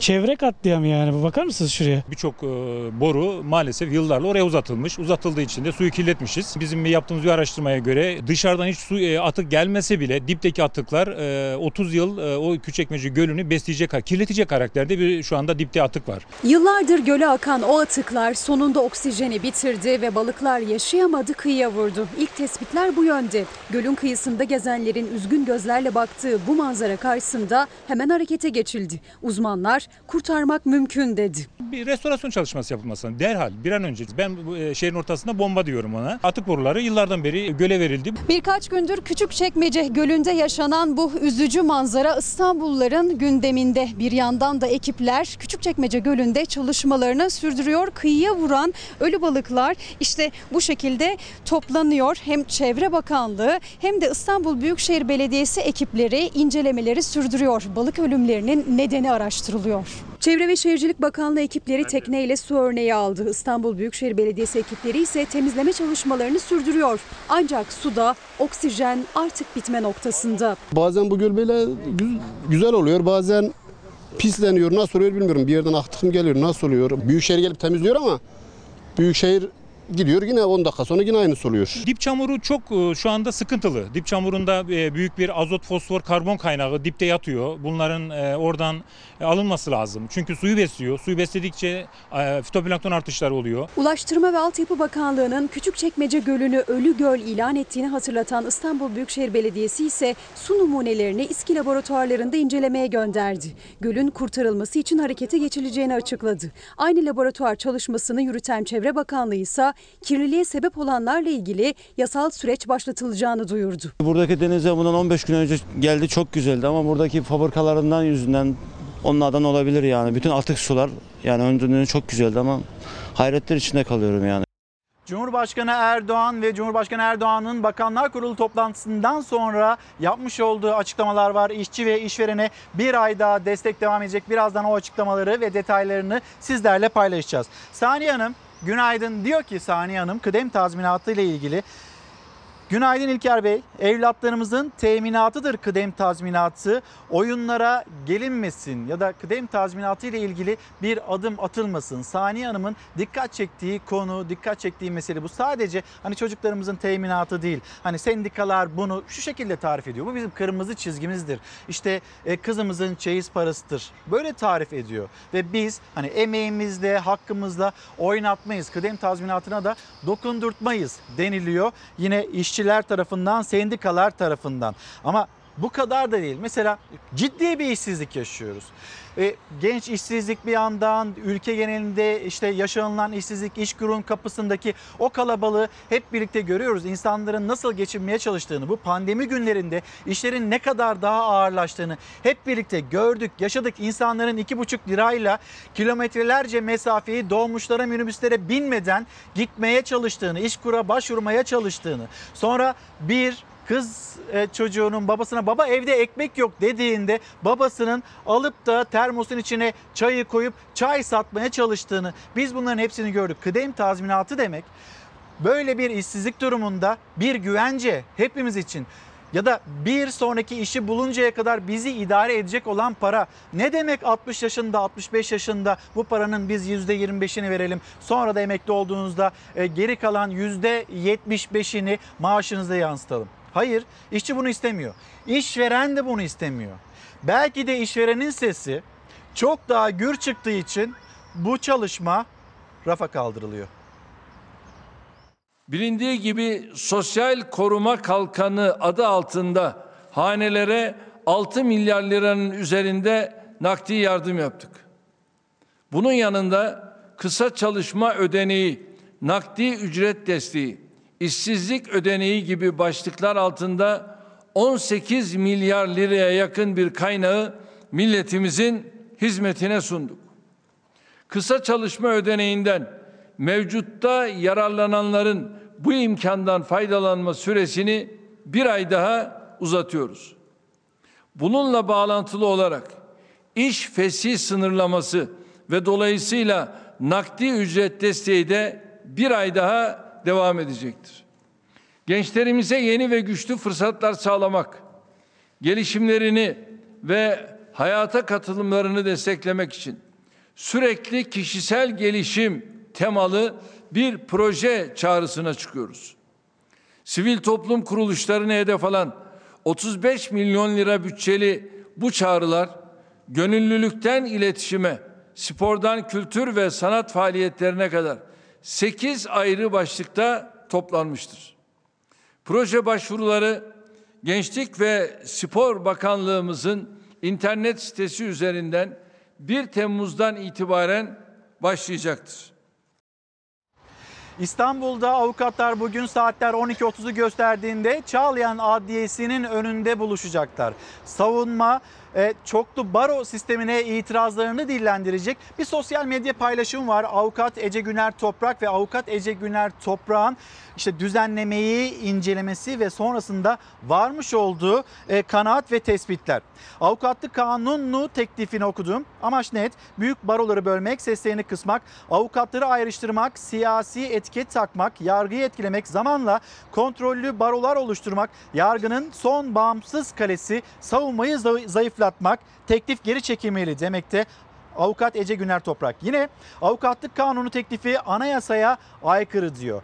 Ve yine İstanbul'da kayıtlı kırk altı bin avukat var. Kanun teklifine göre kırk altı bin avukatı Barolar Birliği Genel Kurulu'nda on üç delege temsil edecek, on üç oy. üç bin beş yüz avukata bir oy, bazı illerimizde kırk avukatı dört Türkiye Barolar Birliği delegesi temsil edecek, on avukata bir delege bir oy. Aşırı boyutta bir eşitsizlik olacak. Bir yandan eşitlik boyutuna bakıyor, bir yandan barolarının işte çoklu baro sistemine gidilmesinin ne anlamlar taşıyabileceğine bakıyor avukat Ece Güner Toprak ve burada ciddi sıkıntılar, savunma anlamında ciddi sıkıntılar oluşabileceğine dikkat çekiyor. Ve gelelim Cumhurbaşkanı Erdoğan'ın açıklamalarından sonraki bugün Türkiye Büyük Millet Meclisi'ne bu düzenleme gelecek. Ve bugünden sonra biz barolar meselesini, Ankara, İstanbul, İzmir'de çoklu baro sistemine geçilecek mi, geçilmeyecek mi? Siyaset en çok bunu konuşacak. Bir bakalım, hemen geri dönelim. Temsil düzeyi yüksek bir baro yapısı oluşturmakta kararlıyız. Çoklu baro yönetimi üzerinde duruyoruz. Sarayın şöyle bir taktiği var. Vesayeti altına almak istediği her yeri önce bölüyor, sonra da vesayeti altına almaya çalışıyor. Adım adım sivil alan yok edilerek hiçbir darbe döneminin başaramadığı bir toplumsal kıskaç hayata geçirmek isteniyor. Milletvekili arkadaşlarımız bu konuyla ilgili kanun teklifini yarın sabah veriyorlar.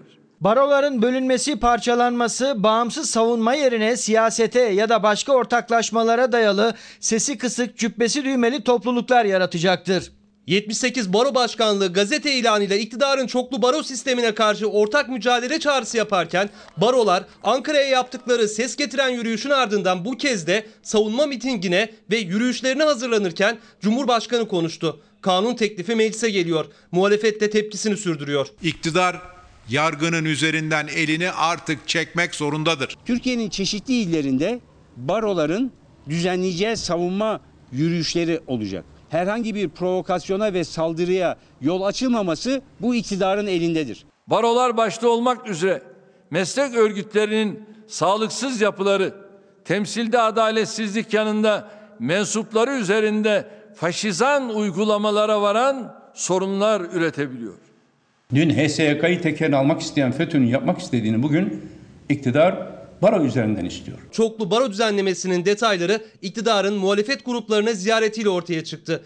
beş binden fazla avukat bulunan illerde asgari iki bin avukatla bir baro kurulabilecek. Birden çok baronun olduğu illerde avukatlar istediği baroya kayıt yaptırabilecek. Cumhuriyetin ve elbette yargının vazgeçilmez kurumları olan barolarda çoklu baro kisvesi altında yıkıldığında bu ülke üzerinde yaşayan ve adalete ihtiyaç duyan istisnasız herkes artık sessiz ve kimsesiz kalacaktır. Ankara'ya yürüyüşleri polis barikatına takılan, ikinci günde Anıtkabir'e ulaşan barolar gazete ilanıyla düzenlemeye karşı çıktı bir kez daha. Yeni haftada meclise gelmesi beklenen düzenleme için de muhalefet iktidarı uyardı. Sarayın avukatı mısın, milletin avukatı mısın? O partinin barosu musun, bu partinin barosu musun? Bunlar son derece tehlikeli işler. Baro farklılıkları çok farklı bir şey.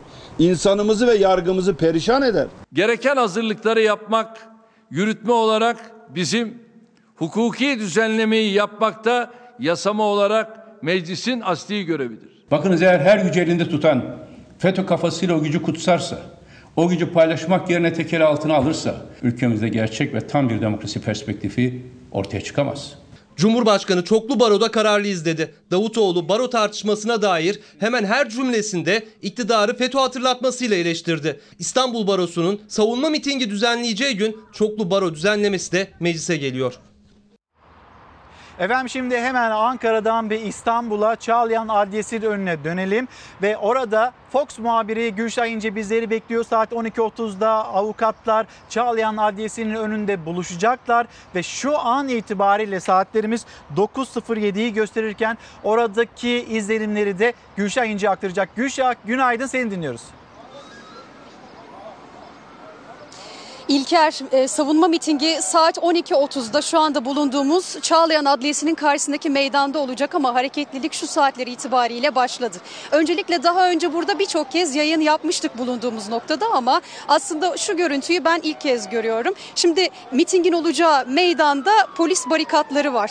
Daha önce biz adliyenin hemen önünde personel ve avukat girişlerinin olduğu kapının önünde araçlarımızdan inip hemen şuradaki merdivenlerden yukarı çıkar ve bu meydana rahatlıkla girerdik ama bugün öyle olmadı. Araçtan indik ve barikatlarla karşılaştık. Polis ekipleri o barikatları açmadı bize ve ileride hemen metrobüs durağının şu ileriki noktasında kadar yürümek zorunda kaldık ve oradan e, dışarı çıktık, tekrar adliyenin dışında ve yürüyerek bu noktaya geldik. Şimdi az önce komiserle, görevli polis memurlarıyla konuştum. Avukatlar bu polis barikatlarının arkasında mitinglerini yapacaklar. İçeriye basın mensupları alınacak mı, alınmayacak mı ama şu manzarada bugün o bekleyen Beklenen savunma mitingi gerçekleştirilecek ve görüyorsunuz zaten şu dakikalar itibariyle de görevli polis sayısındaki artış da dikkat çekiyor. Çağlayan Adliye, Çağlayan denilince akla zaten İstanbul Adliyesi geliyor. Zaten kritik bir nokta ve bu nedenle her dönem aslında güvenlik önlemleri üst seviyede. Ama bugün için bu seviyenin daha da artmış olduğu zaten belli. Hemen ileriye gidelim. Bakın şurada barikatları takip ettiğimizde meydan komple kapalı, bir kere onu söyleyelim. Karşıda iş yerleri var. Metrobüsten inen insanlar bu meydandan yürüyerek ilerideki iş yerlerine gidiyorlardı ama bugün gidemiyorlar. Bu meydan kullanılamıyor. Hemen şu noktada da zaten personel girişinin olduğu şu sürgü Gülü kapı personel girişinin olduğu kapıydı. Bugün personel girişi de bu kapıyı kullanamıyor. Onlar da yaya girişini kullanıyor. Yani özetle İstanbul Adliyesi'nde bugün iki giriş var. Bir tanesi ilerideki araç girişi ki orada da çok sayıda polis ekipleri var. Araçların bagajları aranıyor. Ve diğer girişte yaya girişi, yine aynı şekilde orada da güvenlik önlemleri üst seviyede. Tabii burası İstanbul'un merkezinde önemli bir yer. Hemen şu şekilde size trafiğin durumunu da aktaralım. İstanbul Adliyesi'nde hareketlilik var. Az önce adliye bahçesinde zaten anonslar da yapılıyordu. Adliyedeki yoğunluk nedeniyle araç girişlerinde sıkıntı yaşanıyor.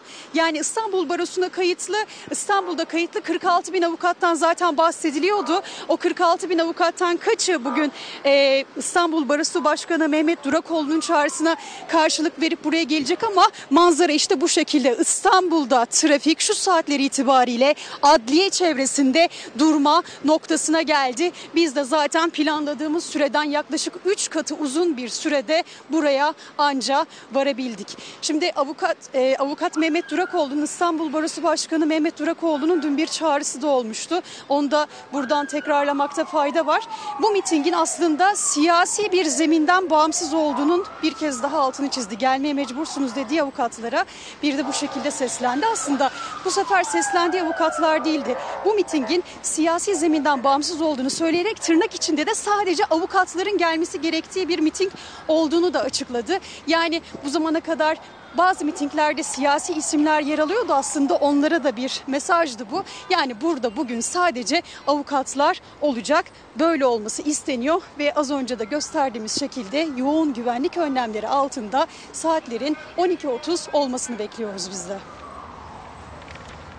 Gülşah İnce'ye çok teşekkürler. İstanbul Barosu'nun ve Baro Başkanı'nın nasıl baktığını aktardı Gülşah. Aynı zamanda Ankara ve Baro Başkanı Erinç Sağkan'ın değerlendirmesi de bu çoklu baro sisteminin bir FETÖ projesi olduğu yönünde iddialarını dillendirmişti. Erinç Sağkan'ın değerlendirmesi de bu yönde. Şimdi baktığımızda Gazete Pencere, Gazete Pencere'de e, sürmanşette baro yasasında bir restleşme yaşanıyor ve Türkiye'deki seksen barodan yetmiş sekizi gazete Gazete ilanıyla kamuoyunu çoklu baronun getireceği olumsuzlukları, e, olumsuzluklar konusunda uyardılar. Yani Gazete Pencere'ye yansıyan hali bu. Az önce ekranlarınıza taşıdık. Haberimizde e, yine sizler de gördünüz. Şimdi bir misafirimiz var. Ümit Dikbayır, İyi Parti Genel Başkan Yardımcısı. Kendisini burada ağırlıyoruz. Efendim günaydın. Günaydın. İlk Hoş adım. geldiniz. Hoş bulduk. Az önce Gülşah da aktardı. Evet. Ve gördünüz Çağlayan Adliyesi'ni, evet, Çağlayan maalesef. Adliyesi'nin önünü. Daha önce Ankara'nın girişinde avukatların yaşamış olduğu sıkıntıyı, polisle karşı karşıya gelmelerini ve yine o arbedenin tam ortasında kalmalarını hepsini gördünüz. Maalesef. Ve şimdi Çağlayan Adliyesi avukatların önünde ve savunmanın önünde o barikatlar var. Ne diyorsunuz? İyi Parti nasıl bakıyor bu tabloya ve bu yasaya, İlker düzenlemeye? Bey, ne diyoruz? Maalesef ülkemizde adaleti tesis etmeye çalışan avukatlarımız kendi adaletleri için mücadele ediyorlar. Bugün haklarını savunmaya çalışıyorlar. Ama maalesef işte polisle karşı karşıya kalıyorlar, devlete karşı karşıya kalıyorlar. Bunlar güzel görüntüler değil. Biz bunları hiç tasvip etmiyoruz. Sürekli bir gerginlik, sürekli bir gerginlik. Biz bir de şöyle bakıyoruz. Ben bir arkadaşımla, avukat bir arkadaşımla sohbet ederken bana şöyle bir şey dedi ve beni etkiledi çok. Gerçekten de doğru söylüyor. Evet, bizim barolarla ilgili sorunumuz var ama bizim şöyle bir sorunumuz daha var dedi. En ciddisi de bu. Artık yakında hukukla işi olan bize değil de iktidar partisinin dedi teşkilatlarına gidecek. Nasıl? Evet. Yani çoklu baro bunun önünü mü açar? Çoklu baro da bunun önünü açar. Şu an maalesef ülkemizdeki hukuk sistemi de maalesef buraya doğru gidiyor ve biz çok üzülüyoruz bu duruma. Şimdi biz aslında şöyle de düşünüyoruz. Bizim gerçek gündemimiz bu değil. Yani evet, bunları konuşalım, tartışalım ama şu an bizim çok daha ciddi sorunlarımız var. Yani işsizlik sorunumuz var. Bakın gençlerimizin yüzde yirmi dördü işsiz. Ümit Bey, ekonomi evet. boyutuna e, geçiş yapalım ama o zaman bu konuyla ilgili, Hı-hı. hani kapatmadan önce Tabii.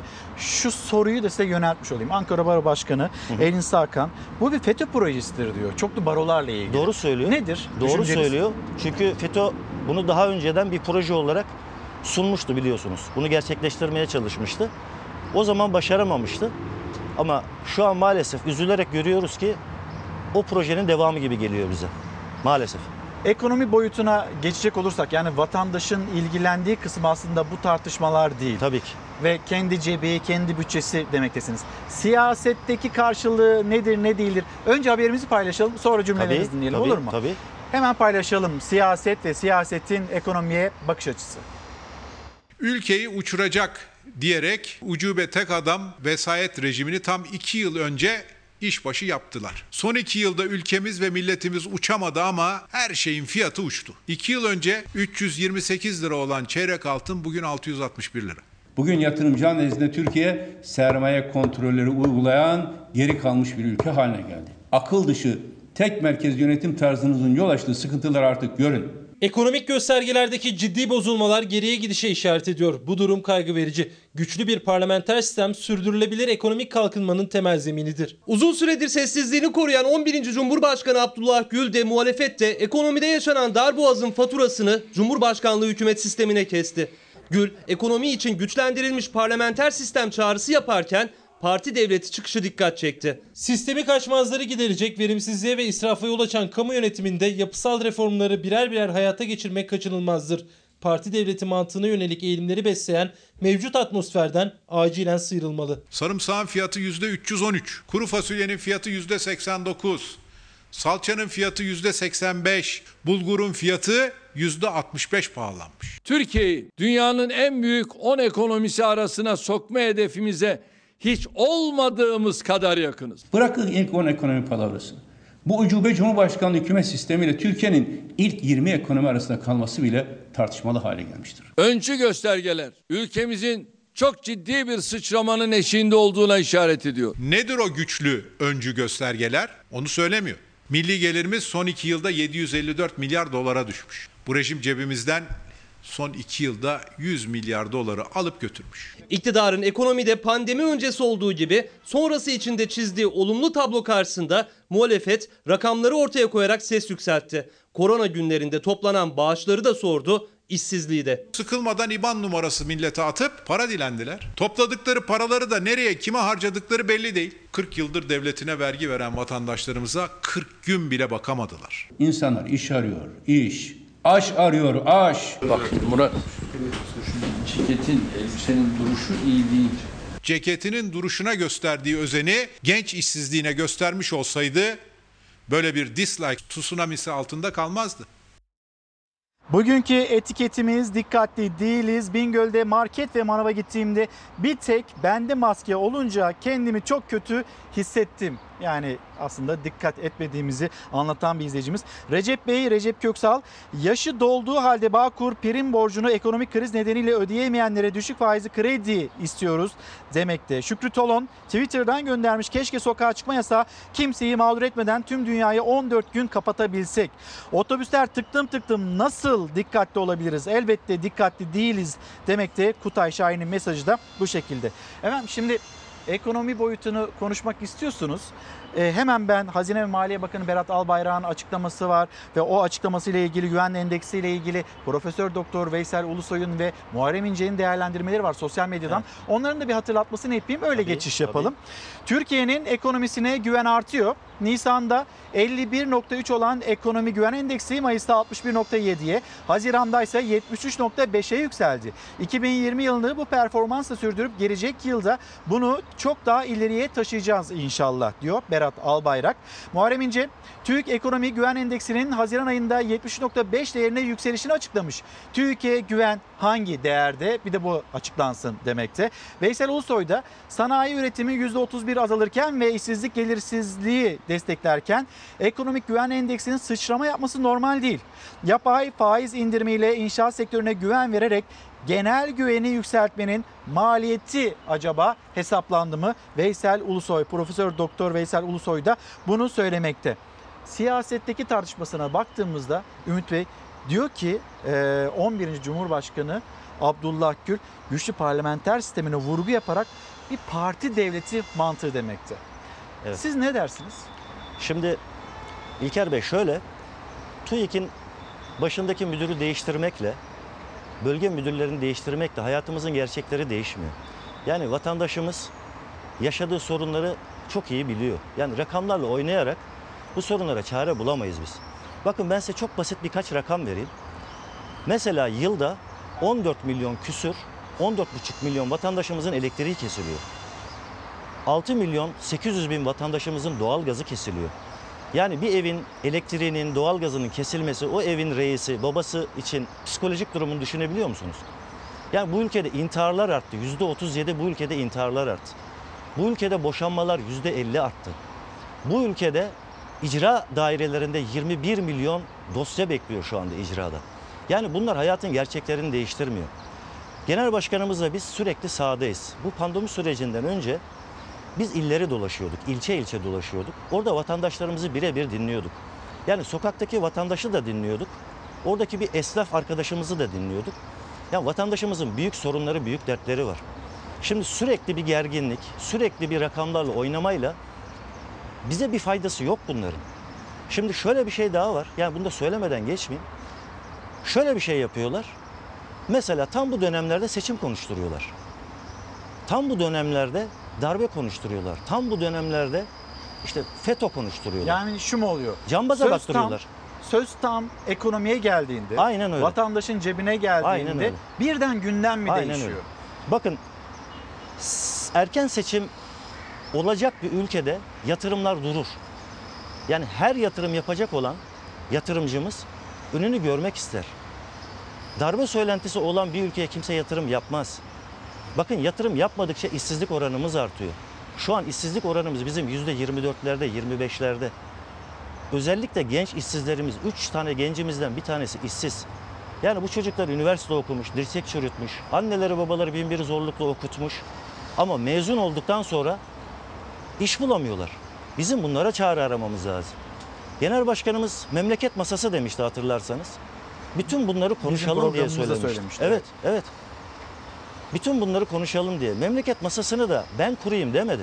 Sayın Cumhurbaşkanı kursun, oturalım, konuşalım, bu dertlere çare bulmaya çalışalım dedi. Maalesef karşılık bulmadı. Ha, şimdi ne yapıyoruz?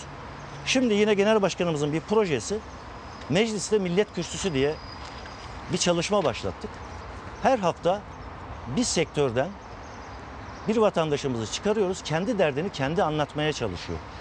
Mesela evvelki hafta bir Ankara'dan Kahveciler Odası Başkanı bir esnaf arkadaşımızı çıkardık. Sorunlarını evet, anlattı. Bir esnafı çıkartıyorsunuz, bir işsizi çıkartıyorsunuz. Tabii. Nasıl devam edecek bu? Bunu her sektörde, mesela önümüzdeki hafta bir emekli çıkaracağız. Emeklilerin sorunlarını anlatacak.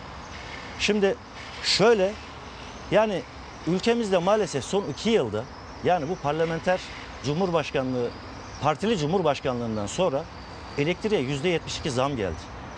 Suya, doğalgaza yüzde altmış zam geldi. Ama emekli maaşlarına yüzde otuz altı zam geldi. Uçacak denilmişti efendim ekonomi. Maalesef, maalesef. Mümkün değil. Çünkü bakın, ekonomi güven ister. Güvenli limana gitmek ister. Şimdi burada çok büyük bir hata yapıyorlar. Şimdi yatırım yapacak e, yatırımcı, yatırım yapacağı ülkede güven ister, adalet ister. Siz İYİ Parti'nin Mali İşler'den sorumlu evet. Genel Başkan Yardımcısı olarak evet. TÜİK'in açıkladığı verilere evet. inanıyor musunuz? Kesinlikle hayır. Kesinlikle hayır. E biz içinde yaşıyoruz, hayatın içindeyiz biz. Yani ben haftanın üç günü buradaysam, haftanın dört günü memleketimde sahadayım. Yani ilimdeyim, ilçelerdeyim, başka illere gidiyoruz. Vatandaşı birebir dinliyoruz. Bakın, buradaki asıl problemlerden bir tanesi de bu. Yani partili cumhurbaşkanlığı sistemi Sayın Cumhurbaşkanı'nı halktan kopardı. Bilmiyor. Anlatılanlar kadar biliyor. Vatandaşın büyük sorunları, büyük problemleri var. Bakın, rakamlar verdim. Ülkemizdeki intihar vakaları yüzde otuz yedi arttı. Bir haber paylaşayım mı? Tabii. Bir Gün Gazetesi ve manşeti. Tabii. Mama bize lüks oldu, çaya ekmek kattık. Marketlerde mamalara da alarm takılmaya başlandı. Bir baba tepkisini şöyle dile getirdi. Bu devletin ayıbı, yoksul ne yapsın? Mama alamayan çaya şeker katıyor ve ekmek ufalıyor demekte. Marketlerde mamalara alarm takıldığını anlatan, gösteren bir haber ve Bir Gün Gazetesi'nin manşetinde mama bize lüks oldu, çaya da ekmek katar hale geldik. Bir babanın tepkisi evet. üzerinden aslında yaşadıkları zorluğu tarif etmeye çalışıyorlar. Bir haber daha var. Onu da aslında siz de çok yakından takip ediyorsunuz. E, o haberde işte on beş Temmuz şehitlerinin yakınları ve gazilerimizle ilgili toplanmış olan paralar. Evet. Ve bu paralarda işte Ankara, C H P Ankara Milletvekili Murat Emir dikkatle takip ediyor. Evet. En son sorduğunda takip ne oldu bu paralar? E, siz de evet. C H P'de evet. ne oldu bu paralar denildiğinde otuz sekiz bin liralık bir erimeden söz ediliyor. Yani şöyle bir hesap yapılıyor. Bebek mamasına para yatırılsaydı orada inanılmaz bir artış olurdu. Neye yatırsanız, doğru yani çay, çay kaşığına doğru yatırsanız değer kazanırdı. Nasıl oldu da bu otuz sekiz bin liralık bir erime gerçekleşti? Bunu bize bir anlatın demekte. Murat Emir de işte yine aynı şekilde bu fondan yararlanmak isteyenler de. Haberi paylaşalım. Görüşlerini merak ediyoruz Ümit Dikbayır'ın. Söz, söz, söz verdim. dört yıl oldu, bir şey yok. iki yüz elli bir şehit var. iki bin küsür gazi var. Toplanan bir para var. üç yüz otuz sekiz milyon lira. Ama bakıyorsunuz yedi ayda da otuz sekiz bin lira azalıyor. Bu para niye azalır? Artması gereken bir para. on beş Temmuz şehit yakınları ve gaziler için toplanan bağış paraları ile ilgili tartışmada yeni gelişme.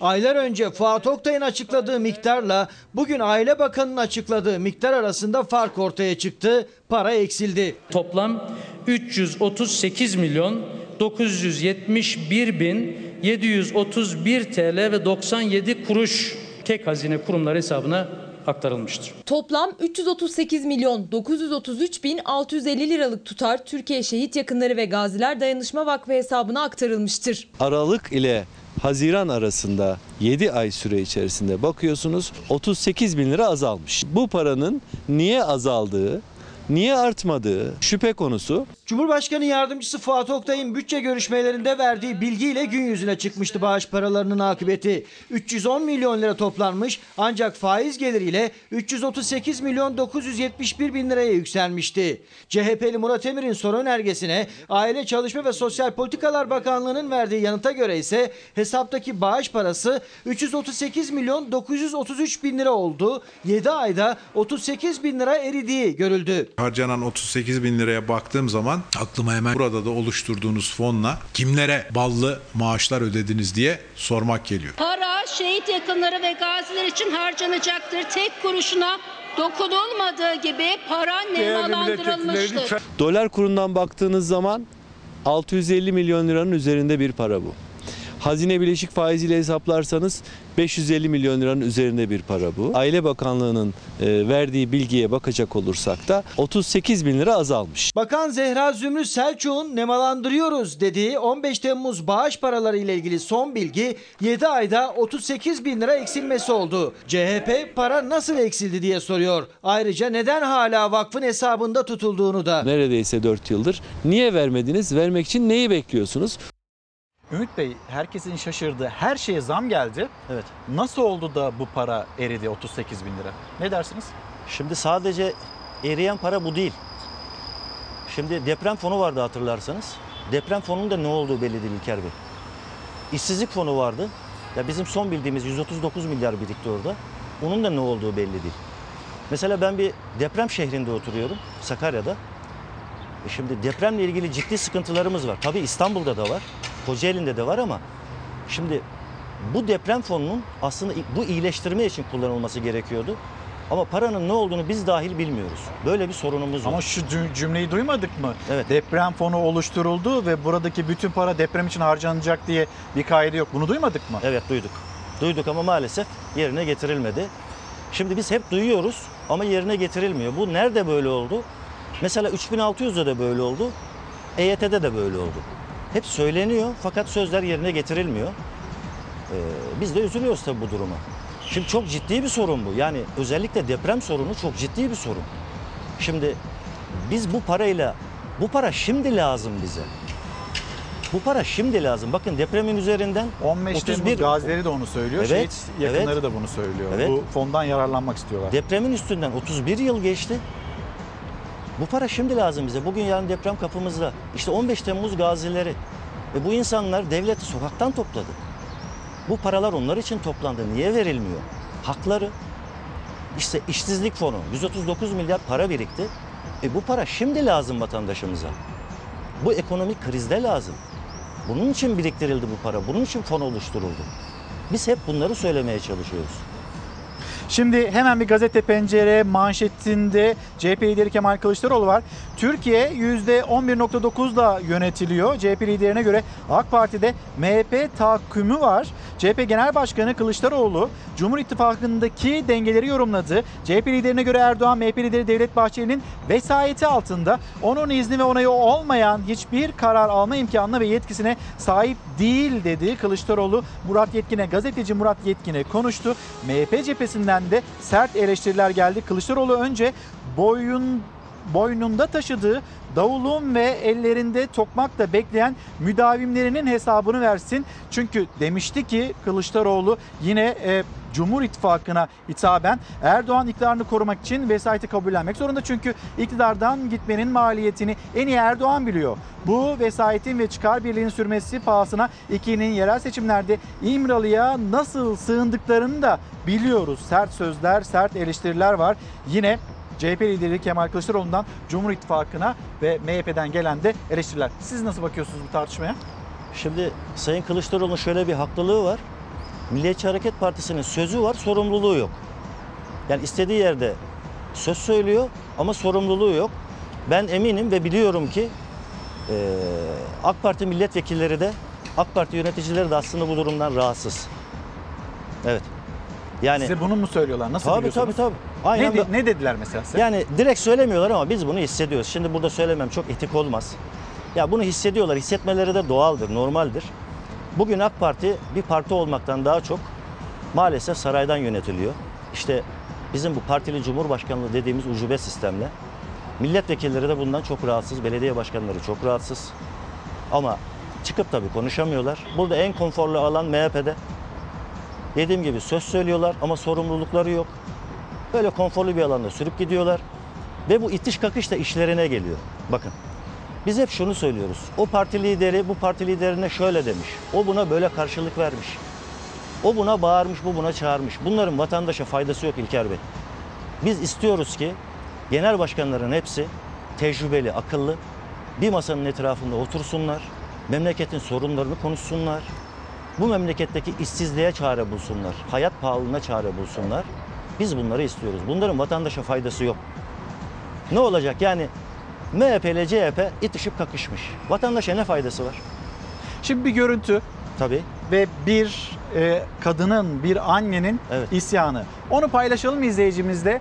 Sonra sizden de bu isyanın gerekçesi nedir onu dinlemek istiyorum son olarak. Peki. Buyurun. Sayın Cumhurbaşkanım, size sesleniyorum. Orman Bakanı, size sesleniyorum. Siz neredesiniz? Neredesiniz? Biz burada yanıyoruz, yanıyoruz. Biz askerle, ormancılarla, orman işletmesinden, bu birileri para kazanacak olan adamlarla yanıp tutuşuyor. Siz neredesiniz? Bizim sesimizi duyun. Bizim ekmeğimize göz koydular. Tarlalarımıza göz koydular. Tarlaları da bırak. Biz nereye gideceğiz? Evlerde duramayacağız. O kaya oradan sökülür mü?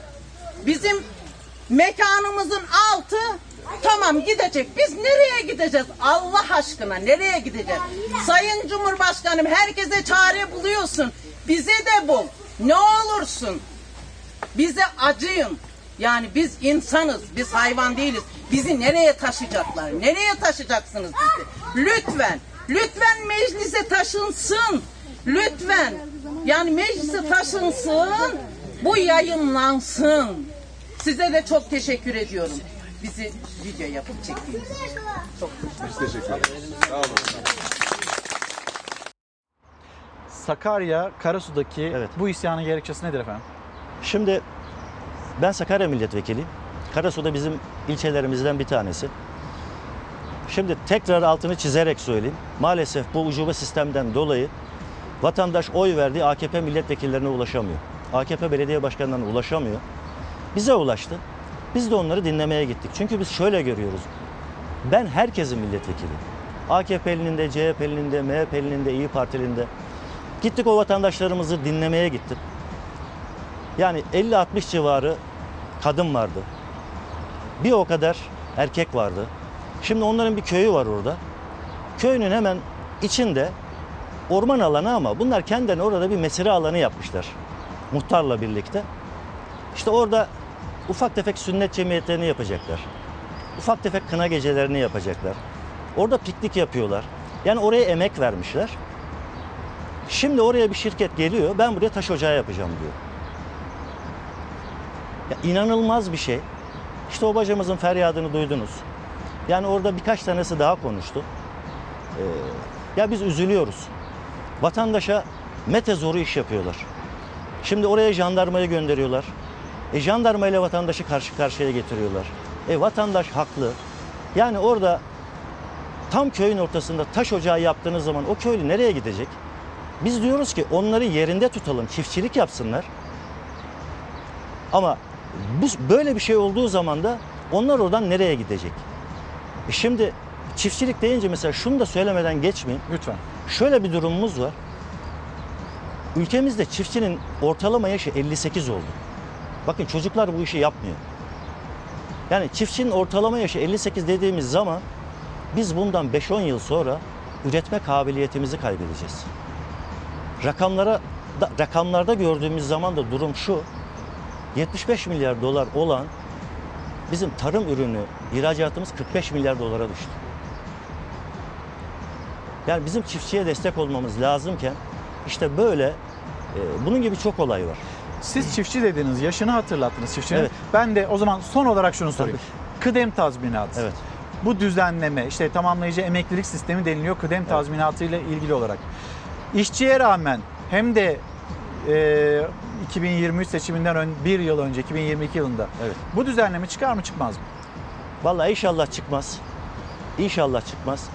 Çünkü burada çok büyük bir hak yerler, çok büyük vebale girerler. Şimdi orada çalışanlarımız, emekçilerimiz yıllarca o kıdem tazminatı için çalışıyor. Yani emekli olduktan sonra o kıdem tazminatını alacak, bir ev alacak kendine.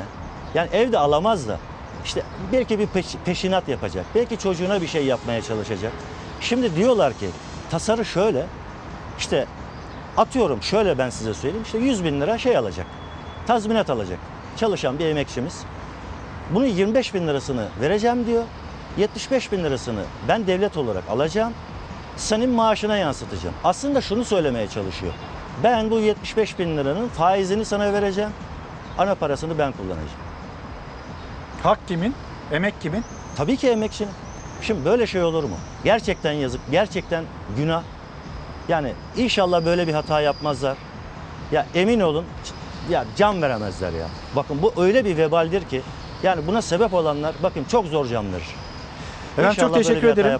Ben İ çok teşekkür ederim. İYİ Parti Genel Başkan Yardımcısı, Mali İşler'den sorumlu evet. Genel Başkan Yardımcısı Ümit Dikbayır'la konuştuk. Bir mola vereceğiz. Hızlı bir şekilde diğer haberlerimizi, sıcak haberlerimizi aktarmak için karşınızda olacağız. Efendim bir kez daha günaydın. Devam ediyoruz. Sizlerden gelen mesajlar var. Bir yandan da onları görmeye çalışıyorum. Mesela Melikan Bey göndermiş. Ne olur paylaşır mısınız? On binlerce arkadaşım temel destek krediye başvurdu ama elli gündür değerlendirmede hala bize olumlu bir dönüş, olumlu ya da olumsuz bir dönüş yapılmadı demekte. Ramazan Temel günaydınlar. İstanbul'a yine İstanbul'dan izleyen izleyicilerimiz var. Bizlere günaydın diyor.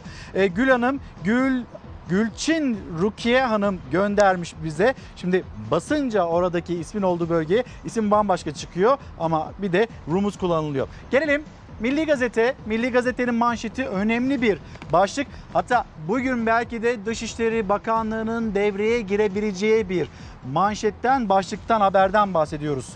Turist gibi seyrettik. Milli Gazete'nin yirmi dört Haziran iki bin yirmi tarihinde bu ziyaret engellenmeli manşetiyle duyurdu. Yunanistan Cumhurbaşkanı'nın Aydın Eşek Adası ziyareti Türk makamlarının hiçbir engellemesi olmaksızın gerçekleşti. Yunanistan Cumhurbaşkanı günler öncesinden duyurusunu yaptı. Aydın Eşek Adası'na giderek dünyanın gözleri önünde gövde gösterisi yaptı. Yunan işgali altındaki Türkiye toprağı adada bir dizi faaliyetler bulunurken Yunanistan Cumhurbaşkanı'ndan söz ediyor Ankara olayı turist gibi seyretti. Biz böyle davranmamalıyız diyen ve bu uyarıda bulunan bir haber. Ve Abdullah Ağar, bir güvenlik uzmanı, resmen ateşle oynuyorlar. Kendisinin uyarısı bu yönde. Kurnazca tahrik ediyorlar. Yunan Cumhurbaşkanı Eşek Adası'nı ziyaret ederek yaptığı iş bir uluslararası hukuk ihlalidir. Eşek Adası Egeidak, yani egemenliği anlaşmalarla Yunanistan'a devredilmemiş ada, adacık ve kayalıklar statüsündedir. Yunan Cumhurbaşkanı'nın Eşek Adası'na yaptığı ziyarette bugün bu uç bölgesinde bulunmaktan gurur duyuyorum. Burası sadece bizim değil, Avrupa Birliği'nin sınırlarının da savunulduğu bir noktadır. Yunanistan her zaman iyi komşuluk ilişkileri istemektedir ve iki halkın birlikte yaşamasına inanmaktadır. Bununla beraber egemenlik haklarımızdan asla taviz vermeyeceğiz. Yunanistan'ın dış politikasının temeli bölgede barışın hüküm sürmesi, Balkanlar ve Doğu Akdeniz'de istikrarın olmasıdır diyor ama bir yandan da kendisine ait olmayan bir toprakta bulunuyor demekte. Güvenlik uzmanı Abdullah Ağar'ın yaptığı analiz bu şekilde. Ve gelelim Türkiye Cumhurbaşkanı Recep Tayyip Erdoğan imzasıyla resmi gazetede yayımlanan bir karar. Kapatılan bir üniversite. Bu şehir üniversitesi meselesinin özellikle bir siyasi ayağında bizim olduğumuzu, bir siyasi ayağında da malum zatın olduğu söyleniyor. Şehir üniversitesiyle benim hiçbir bağım yok hukuken ama oradaki öğretim üyelerinin bir kısmı en azından öğrencim ve oradaki öğretim üyelerinin çoğunu da şahsen tanıyorum. Cumhurbaşkanlığı kararıyla şehir üniversitesinin faaliyet izni kaldırıldı, üniversite resmen kapatıldı. iki bin on dokuz yılının son aylarında şehir üniversitesi tartışmaların odağı oldu. Cumhurbaşkanı Erdoğan eski yol arkadaşı Ahmet Davutoğlu'nu şehir üniversitesi üzerinden sert sözlerle eleştirdi. Sadece Davutoğlu'nu da değil, Ali Babacan ve Mehmet Şimşek de Erdoğan'ın hedefindeydi. Burası tabii Marmara'ya nazır iki buçuk milyar değerinde olan bir yer. Bunu üniversitesine tapu devrini yapmak suretiyle veriyor. El vicdan ya. Böyle bir şey yapılabilir mi? Bu devir özelleştirme kanununa göre yapılmıştır, yasaldır. En önemli gerekçelerinden biri de bu arazinin eğitim müessesesi olarak kalıp rant alanı haline dönüşmemesi için yapılmıştır. Aralık ayında şehir üniversitesinin önce tapusu devredildi. Ardından YÖK faaliyet iznini durdurdu. Üniversitenin idaresi garantör Marmara Üniversitesi'ne devredildi. Bugün resmi gazetede yayınlanan kararla şehir üniversitesi kapatıldı. Cumhurbaşkanı Erdoğan'ın imzasıyla yayınlandı karar. Yapılan denetimler sonucunda üniversitenin mevcut mal varlığıyla eğitim ve öğretim faaliyetlerini sürdüremeyeceği tespit edildi. Bu durumun Yüksek Öğretim Kurulu'nca onaylandığı duyuruldu ve İstanbul Şehir Üniversitesi'nin faaliyet izni kaldırıldı. Mert Bey, Mert Bulut günaydınlarımızı iletelim diyor ki askere giden kardeşlerim için selamlarımı yolluyorum. Allah yardımcımız olsun ve ailelerimiz, Türkiye'miz dualarını eksik etmesin. Peygamber ocağına giden, asker ocağına giden arkadaşlarımıza selamlarımı gönderiyorum diyor Mert Bulut. Şimdi bu hatırlatmayı yapıyor. Önemli bir mesaj, onu paylaşmak istedim. Bir de şunu söyleyelim. Asker uğurlaması, işte dün akşam saatlerinde, gece saatlerinde yaşanılan o görüntüler, hiç de yakışmayan görüntüler, toplum sağlığını tehdit eden görüntüler. Biz tedbirimizi alıyor muyuz ve yine e, dikkat ediyor muyuz aslında e, adımlarımıza, bu virüsle ilgili, salgınla ilgili yeterince tedbir alıyor muyuz? Bunu bir kez daha değerlendirelim. Dönüp baktığımızda sokaklara bunu görmüyoruz. Maalesef görmüyoruz. İşte Sağlık Bakanı Fahrettin Koca'nın cümleleri de bu şekilde. Yine gelen bir mesaj Hatice Zeybek'ten, mis gibi günaydınlarımızı iletelim. Tarım önemlidir. Altına böyle upuzun uzun yazmış ama tarımla ilgili düşüncelerini, değerlendirmelerini bir mühendis olarak, ama neticede gerçekten işin özü bu. Tarım önemlidir. Tarım aynı zamanda çokça stratejik bir e, kaynaktır ülkemiz için. Kendi kendine yetebilen bir ülkeyken biz niye dışarıya bağımlı ya da ithalatla köylüsünü sıkıntıya sokan bir ülke haline gelelim ki? Yeni yeni projelendirmeler yapılabilir. Tarım arazilerinin nasıl değerlendireceği konuşulabilir. Bunlar başarılabilir ama nedense biz hep tali işlerle uğraşıp aslında ana konuya maalesef gelemiyoruz. Birol Bey günaydınlarımızı iletelim. İbrahim Gökçe de diyor ki ben iki bin on beş yılında Endüstriyel Bitkiler Yetiştiriciliği bölümünden mezun oldum. iki bin on altı ve iki bin on sekiz K P S S'de kendi branşımda, bakın kendi branşımda birinci oldum. Ama ne yazık ki hala ama hala atamam yapılmadı demekte. Pek çok arkadaşımız gibi atama bekleyen ama ataması yapılmayan bir arkadaşımızdan söz ediyoruz. Şimdi koronavirüs gündemine geri döneceğiz. Döndüğümüzde Türkiye Gazetesi'nden bir haberi aktarıyor olacağım sizlere. Artvin'e götüreceğiz. Memlekette virüsler, vaka sayısı niçin arttı? Bununla ilgili Doğu ve Güneydoğu illerinde, mesela o illerdeki valilerin uyarıları vardı. Gizlice yapılan nikah törenleri ya da nişanlar, bu e, gizli saklı yapılan e, buluşmalar, merasimler nedeniyle vakaların arttığını biliyorduk. Belki de ilk kez böylesi oluyor. Artvin'de bir döner partisi ve sıçrayan vaka sayısı. Bursa'dan geldiği günü, ertesi günü adam döner yapmış. Parası bol ya. Millete döner yediriyor. O arada virüsü de yedirmiş yani. Artvin'de alınan tedbirlerle sıfırlanmıştı vaka sayısı. Ancak birkaç gün içinde yirmi kişiye virüs bulaştı. Artvin valisi artışın nedeninin döner partisi olduğunu söyledi. Belli ki orada bir bulaş almış. Gelirken yanındaki arabada kim varsa ona bulaştırmış. Artvin'de kısıtlama döneminde alınan tedbirler sayesinde koronavirüs vaka sayısı sıfırlandı. Ancak şehirler arası seyahat kısıtlamasının kaldırılmasıyla Artvin'e başka illerden gelenler kente virüsü yeniden taşıdı. Biz izole bir vilayet değiliz. Önemli olan işte bunu iyi tespit edip de olanın dışına bunun taşınmasını engellememiz lazım.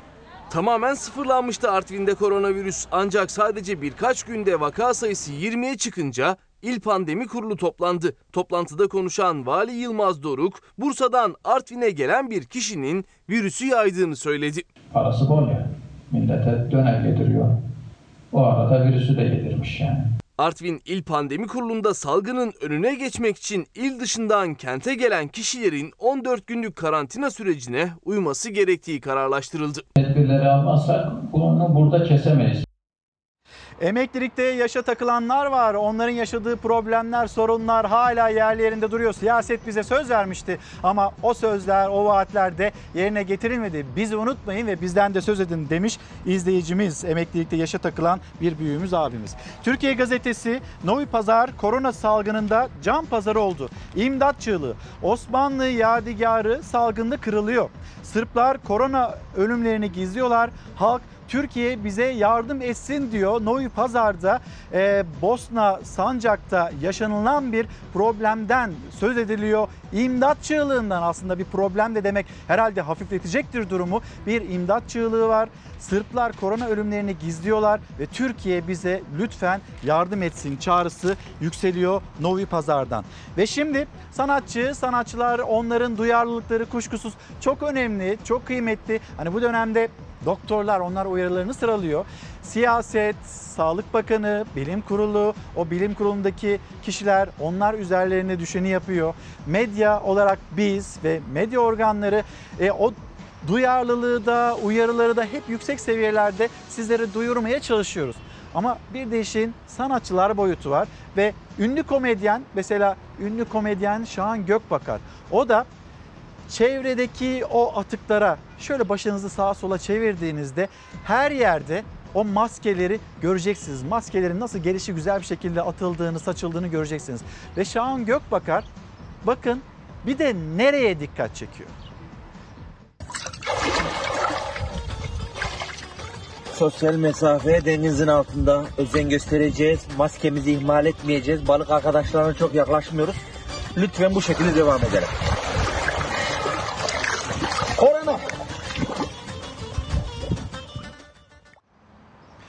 Şimdi bir de Sözcü Gazetesi'ne bakalım. üç haber seçtik. Sözcü Gazetesi'nden üç iki bir yapalım. Geri geri gelelim.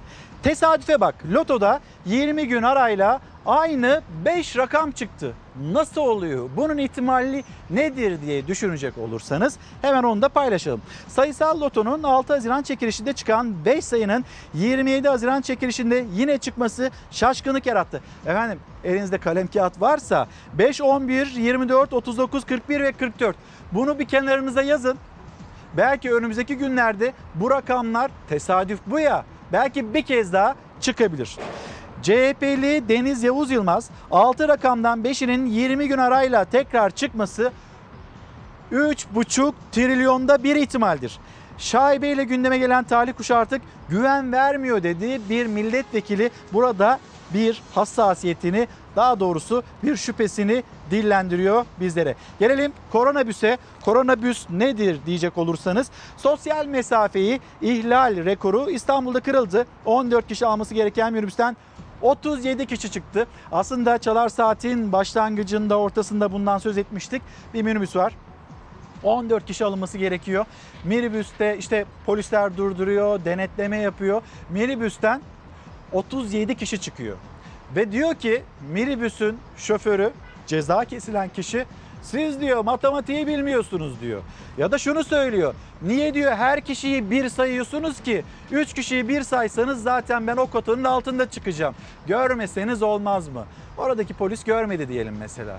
E peki toplum, toplumda yarattığınız o tehdit, o endişe, on dört kişinin bulunması gereken yere otuz yedi kişi alınır mı? Ve yine vatandaşlarımız, belki çok acil işiniz vardı, gitmek zorundaydınız. Ama otuz altı kişinin olduğu yere bir kişi daha binmeye çalışmak ya da yirmi kişinin olduğu yere on yedi kişi daha binmeye çalışmak, aslında bu da pek akıl kârı değil. Gelelim Sözcü Gazetesi manşeti. İşçinin alın terinden ellerinizi çekin. seksen bir ilde sokağa dökülen işçiler iktidara böyle seslendi. Kıdemime dokunma çağrısı. Kıdem tazminatının tamamlayıcı emeklilik sigortası adı altında eritilmek istenmesine sendikalar ve işçilerden büyük tepki var ve bu tepki seslerini dün Türkiye'nin seksen bir ilinde dile getirdiler. Hazır mıyız? Hazırız!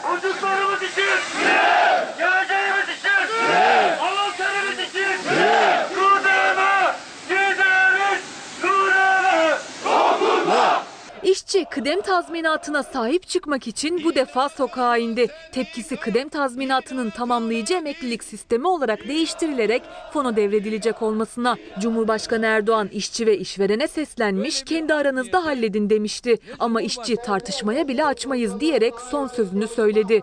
Türk İş ve DİSK Türkiye'nin dört bir yanında eylemdeydi. Hep söylerim, işveren sendikaları, işçi sendikaları gelin bir araya. Bu konuyu kendi aranızda halledin. Hodri meydan diyoruz. Kıdem tazminatı hakkımıza sonuna kadar sahip çıkacağız. Bugün sokaklardan yükselen bu ses yüzlerce fabrikada, iş yerinde on binlerce işçi tarafından yükseltiliyor. İşçi, emekçi kırmızı çizgisi olarak nitelendirdiği kıdem tazminatının fona dönüştürülmesine karşı kazanılmış hakkının evet. geri alınacağı endişesiyle sokağa çıktı. Cumhurbaşkanı Erdoğan kalıcı bir sistemle kıdem tazminatında değişiklik yapılmasında kararlı. Nedeni ise bazı çalışanların iş yerlerinden tazminatını alamaması. Ancak yerine getirilecek düzenleme hayata geçtiğinde işçi tazminatını toplu halde alamayacak. Maaşından yıllarca yapılan kesintinin yüzde yirmi beşini altmış yaşında görebilecek. Kalanı da emekli olunca maaşına yansıtılacak. Eşi lösemi hastası olan, bir çocuğu olan bir baba olarak sesleniyorum. Yani inanın o dönemde o kıdem tazminatı bana ilaç gibi geldi. İşsizlik maaşı yetmiyor. Kıdem tazminatıyla eşimin ihtiyaçlarını giderdim. Kıdem tazminatından başka işçinin toplu bir para görme imkanı yoktur ömrü boyunca. İşte bu yüzden endişeli işçi alnının terini, yarınının garantisini kaybetmek istemiyor. Geçmişte olduğu gibi diğer kurulan fonlar gibi bu da fona aktarılıp iç edilecek. İşçi sınıfı her zaman olduğu gibi yine ezilecek, büzülecek. Açlıkla, yoksullukla mücadele etmek zorunda kalacak. Bu bizim güvencemiz. Çoluğumuza, çocuğumuza bir bırakacak bir mirastır bizim için. Kıdem tazminatımıza dokunmayı aklınızdan bile geçirmeyin diyoruz. Eğer kıdem tazminatı ile ilgili konuşulacak bir şey varsa o da mevcut sistemin güçlendirilmesi ve kuvvetlendirilmesidir. İşçiler çok uzun bir aradan sonra kıdem tazminatı için eylemdeler. Türk İş Genel Merkezi'nin önünde işçiler sloganlarla, alkışlarla kıdem tazminatıma dokunmayın eylemi yapıyorlar. Ve işçi sendikaları bir kez daha kıdeme karşı genel grev kartını çekti. Salgın döneminde kıdem tazminatı tartışmasına karşı çıkan Hak İş ise ancak çalışanlar lehine çözüm arayışları çerçevesinde tartışmaya hazırız dedi. Eğer bu konuda inat ve ısrar devam ederse grevlere, iş bırakmalara ve genel grevlere, genel direnişlere taşınacaktır. Efendim hem böyle hızlı hızlı gideyim, sizin mesajlarınızı yetişeyim, bir yandan da okumak istediğim haberler var. O haberlerden bir tanesi Milliyet gazetesinin manşetindeki haber. Aslında ne yiyoruz? Milliyet gıdada taş şişi dev yazı dizisiyle masaya yatırıyor. Zeytinyağında zeytinin sadece adı var. beş litresi en az yüz yetmiş lira olması gereken zeytinyağının on sekiz litresini on sekiz litresini yüz seksen liraya satan var. Zeytinyağı ne yazık ki tüm hileli gıda listelerinin de ilk sırasında. Birkaç liraya mal edilen tohum yağlarından en az otuz liraya satılan bir ürününüz oluyor. İçinde ise zeytinyağına dair bazen sadece aroma var.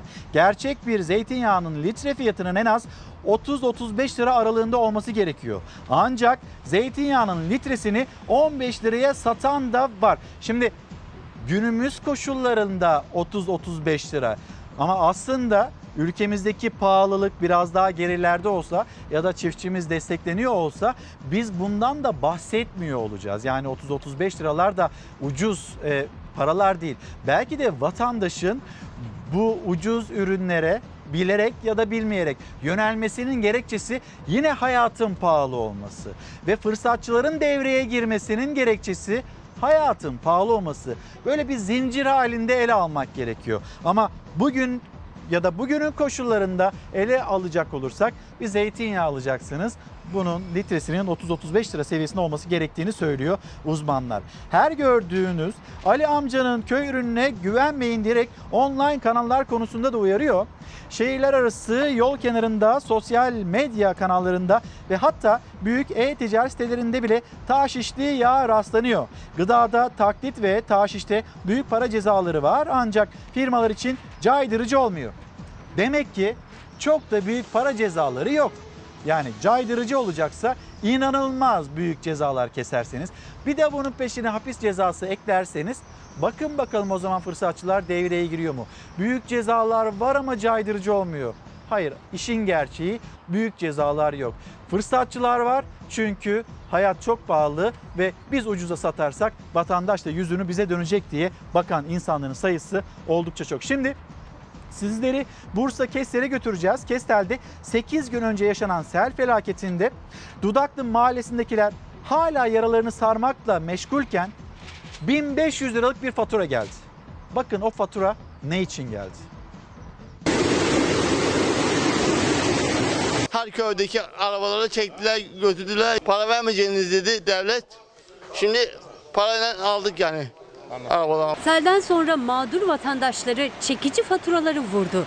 Felaketi yaşayan mahalleliye bin beş yüz lirayı bulan faturalar kesildi. Bir motor abi, başka. Bir traktör almışlar. Bir traktör sekiz yüz seksen beş bin lira. Altı potla mı aldılar? Yok be, çektiler motor. Çektiler, kurtarıcı. Evet. Zaten e, mağdur olmuş olacak kadar bundan sonrası e, vicdana aykırıdır diye düşünüyorum. Bursa'da şiddetli yağış sekiz gün önce Kestel ilçesine bağlı Dudaklı mahallesine felaket getirdi. altı kişi selde yaşamını yitirdi. Taşkın sular evleri harabeye çevirdi. Mahalledeki onlar araçla traktörü de önüne katıp sürükledi. Çamura bulanan araçlar iddiaya göre jandarma tarafından çağrılan oto kurtarma ekiplerince çektirildi.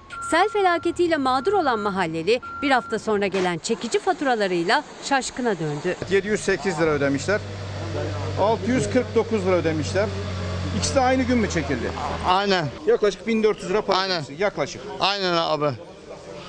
Yok, bunu da öğrettirdiler bize işte. Peki bunu alırken siz mi çağırdınız? Bunlar... Yok, biz çağırmadık, jandarma çağırmış. Kestel Belediye Başkanı AK Partili Önder Tanır, mağduriyetin giderilmesi için Bursa Otoparkçılar ve Kurtarıcılar Odası ile görüştüklerini söyledi. Benim gördüğüm kadarıyla vinç marifetiyle araçların kaldırıldığı yazıyor. Eğer bir yanlışlık varsa bu yanlışlık en kısa zamanda giderilecek. Bursa Büyükşehir Belediye Meclis üyesi M H P'li Ahmet Eraslan'sa zaten mağdur olan vatandaşa böyle bir fatura hiç kesilmemiş olması gerekirdi dedi. Yazık günah, vicdan var ya, Allah var ya. İade edilebilirse çok iyi olur. Bence kesinlikle. Vatandaş... İadesi neyin iadesi? Bunun bu, bu insanlara alınmaması lazım. Ben burada yetkilileri hakikaten, ben de bir yetkiliysem, ben de görüyorum üzere. Bu devlet bunu yapmıyorsa ben e, bu partinin bir mensubu olmaktan şahsi cebimden öderim ben bunu.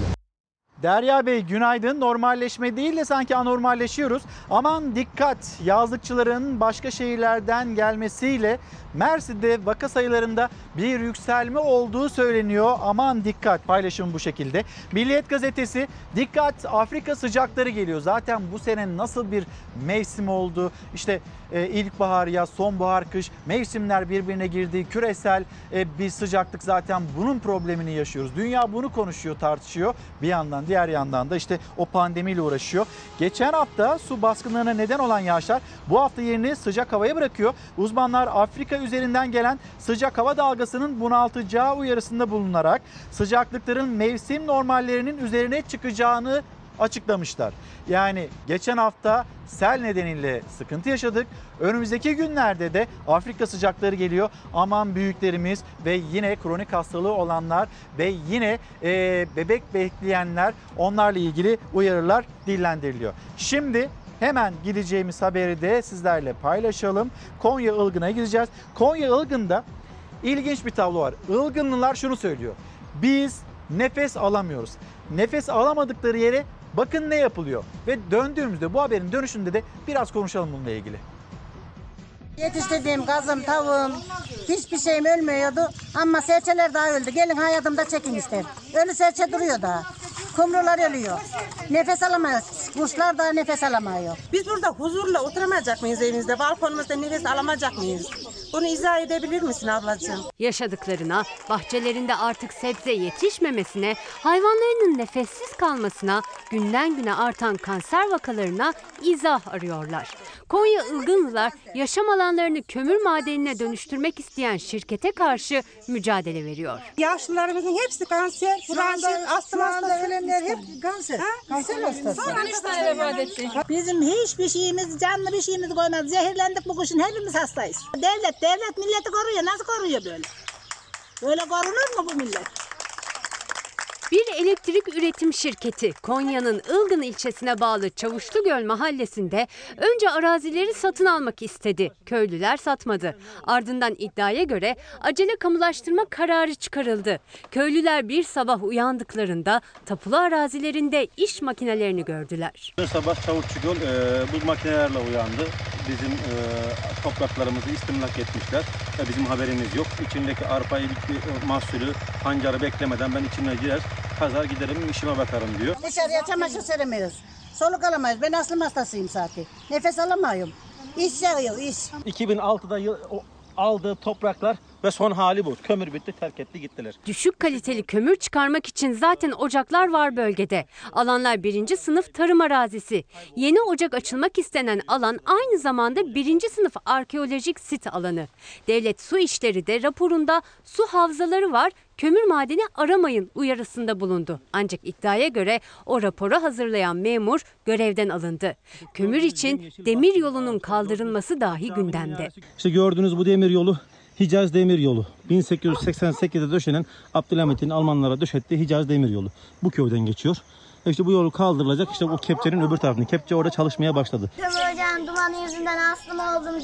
Mesela benim dedem kanser, Nigar adam kanser. Ahmet abim hastım, abim hasta. Çıkar mı bir tane babayı yetkili? Kardeşim sen böyle konuşuyorsun ama şurada devletimiz şu kadar para kazandı diyecek bir tane yetkili var mı? Çocuğumuz belki perişan. Çocuklarımızın geleceği karanlık. Aydınlık diye bir şey yok. Topraklarının yani evlatlarının geleceği için her gün sokakta Çavuşlugöl'de yaşayanlar. Şirketin faaliyetini durdurması için Konya İdare Mahkemesi'nde yürütmeyi durdurma davası açmaya hazırlanıyor ve seslerinin duyulmasını bekliyorlar. Çapadan geldim bak şu halime. Yani o topraklarımı niye vereyim herkese? Devlet büyüklerimiz çiftçilerimizi küstürmeyin lütfen. Yani. Allah'ın rızası için sahip çıkın bizim memleketimize. Biz seni kazandıran biziz. Cumhurbaşkanımız, başbakanımız lütfen duyun bizi. Birinci sınıf tarım arazisi, arkeolojik sit alanı bölgesi, su havzaları bölgesi ki bunu söyleyen kişi hemen görevden alınıyor. Daha da geriye gittiğinizde tarihi Hicaz Demiryolu, Abdülhamit döneminde hani böyle Abdülhamit, Sultan Abdülhamit, Abdülhamit'le ilgili birisi kötü bir cümle kurduğunda itiraz sesleri yükselirken şimdi Abdülhamit döneminde yapılmış olan bu tarihi Hicaz Demiryolu'nun kaldırılması bile gündemde. İstanbul'dan kutsal topraklara hacı adaylarını götürebilmek için, rahatlıkla götürebilmek için yapılmış tarihi bir hattan söz ediyoruz. Sadece bu hattı bir turizm amaçlı kullansak inanılmaz gelir elde edilebilecekken onu kenara koyuyoruz. Ne için bakın ne için? Onu kenara koyuyoruz. Tarım arazilerini görmez, görmezden geliyoruz. Arkeolojik sit alanı olduğunu görmezden geliyoruz. Suyun yok olma ihtimalini bile önemsemiyoruz. Ne için? Kömür çıkarmak için. Tekrar soralım. Yerin altı mı önemli, yerin üstü mü önemli? Tarım mı önemli, yerin altından böyle... Çanakkale için de konuştuk bunu. Siyanürle altın çıkarma girişimleri, ayrıştırmayla altın çıkarma yöntemleri. Bunu çok konuştuk. Hangisi değerli, hangisi daha değerli? Yerin üstü mü yoksa yerin altı mı? Şimdi bir mesaj var. Fatma Hanım günaydın. Ee, sizlere de selamlarımızı iletelim. Naci Görür Hoca aman dikkat işte deprem riski çok büyük demekte ve Türkiye için ne kadar önemli olduğunu sürekli anlatmakta. Naci Görür Hoca hayatını böyle geçirdi. Ve sürekli anlatıyor. Ve her defasında biz şununla karşılaşıyoruz. Diyor ki şimdi hoca yedi nokta üç şiddetinde bir deprem olabilir. Zaten bugüne kadar hep bunu söyledi. yedinin üzerinde bir deprem bekleniyor İstanbul'da. Ve Naci Hoca diyor ki ya ben bunu senelerdir söylüyorum. Bunu her söylediğimde sanki ilk kez duyuyormuş gibi şaşırılıyor olmasına şaşırıyorum ben de. Ve artık lütfen tedbir alalım deniliyor. İstanbul'un kanalı boyunca canlı bir fay yok ama Marmara kısmında acaba yok mu? Bu küçük çekmecenin açıklarında bakın şurası kıta sahanlığı ama faya gelen hainlerin olduğunu tespit ettik. Minimum yedi nokta üçlük deprem geliyor. Şakası yok. Kanal İstanbul için planlar askıya çıktı, projeler hazırlandı. Deprem beklenirken ve salgınla mücadele edilirken de çalışmalar sürüyor. Geri adım yok. Kapıdaki Büyük İstanbul depremi için uzmanlar yine konuştu. Ama bu kez bir farkla. Kanal İstanbul. Proje depremin etkisini artırabilir. Kanaldan geçecek gemilerin de yer aldığı deprem anı senaryosuysa ürkütücü. Olası bir depremde bu faylar harekete geçmek suretiyle kanalın Küçükçekmece'ye kadar olan her yerini tarumar eder. Tsunami bu kanala girdiği zaman o sırada kanalın içinde gemi falan varsa onu da sürükler götürür ve bir yerlerde taşıdığı malzemelerle kanalı tıkadığı an orada bir barajlanma olur. Bütün kanalın etrafını deniz basar. Bir daha da orayı kurtaramazsın.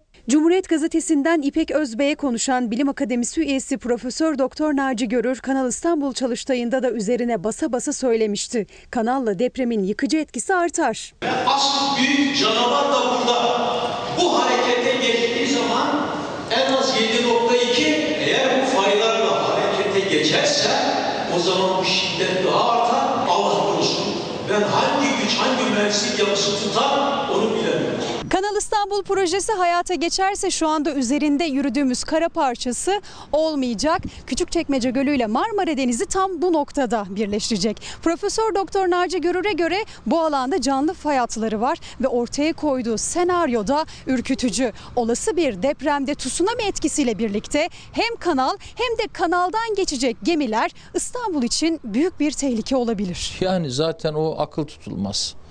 Yani Kanal İstanbul'un çok bilimsel e, içeriklerle dolu bir kitabı çıktı bizde geçen hafta. Kitabımızda da Naci Hoca'nın aslında bu görüşleri var. E, büyük bir tehdit, yani e, işte tsunami etkisi, o bölgedeki kaygan zeminin yaratacağı ilave tehditler, çünkü orada bir yapılaşma düzenleniyor. Ve kanal gerçekten bir felakete dönüşebilir. Denizi de durduramazsınız. Denizi durdurmak mümkün değil ama Profesör Görür bu sözlerle projenin durdurulmasını istedi bir kez daha. Ancak o istek bir yana Kanal İstanbul güzergahındaki Yenişehir projesi Şehircilik Bakanlığı tarafından revize edildi. İstanbul Büyükşehir Belediye Başkanı Ekrem İmamoğlu revize edilen planla otel ve tesislerin önünün açılmasına, İ B B'nin devre dışı bırakılmasına ve Kanal İstanbul ısrarına bir kez daha ses yükseltti. Öyle bir telaşla süreci kovalama var ki İstanbul'a İhanet etmek istiyorsanız kanalı yapın. Şimdi özel proje alanı ilan edildiği için İ B B devre dışı mı kalıyor o alanlarda? E, gayet tabii. Zaten orada hem planlamada devre dışı, yani tümüyle Şehircilik Bakanlığı. Ya zaten İstanbul'un en büyük tehditlerinden birisi bu. Yani devletin e, birkaç kurumu istediği zaman İstanbul'a istediği şeyi yapabilmesi. Biz yaptık oldu anlayışı olmaz, tutmaz, yürümez. Mehmet Bey günaydın. Dikkatli değiliz başlığı altında konuşuyoruz sizlerle. Twitter'dan ve Instagram'dan mesajlarınızı ulaştırabilirsiniz ve işte ekranda görüyorsunuz. İlker Karagöz Fox Instagram adresim, Karagöz İlker Twitter adresim. Ve diyor ki Mehmet Bey, kıdem tazminatında düzenleme istiyorlarsa işveren kendi oluşturacakları fonlarına para yatırsın, işçinin kıdemini o fondan karşılasınlar. altmış yetmiş yaşına kadar beklemeyelim. İşten çıkarmalarda sıkı denetlensin, ondan sonra bir konuşalım bakalım bu kıdem tazminatını demekte. Şimdi işçi itiraz ediyor ama dikkat etmek gerekiyor işverenin de itiraz gerekçesine. İşveren acaba kıdem tazminatı ile ilgili bir düzenlemeye, bir fon oluşturulmasına niçin itiraz ediyor? İşveren cephesinin de sesini duymak isteriz. Şunu biliyoruz ama rakamlar biraz daha afaki olacak ama Türkiye'de her yüz işverenden sadece onunun kıdem tazminatı ödediğini biliyoruz. Ve eğer böyle bir düzenleme hayatımıza girerse yüzde yüzü kapsayacak kuşkusuz. Ve siz mesela bir berber salonunda e, çalışanın kıdeminin ödendiği ile ilgili bir bilginiz var mı? Hiç duydunuz mu? Ya da kıraathanelerde çalışanlar, onların kıdeminin ödendiği ile ilgili bir şey duydunuz mu?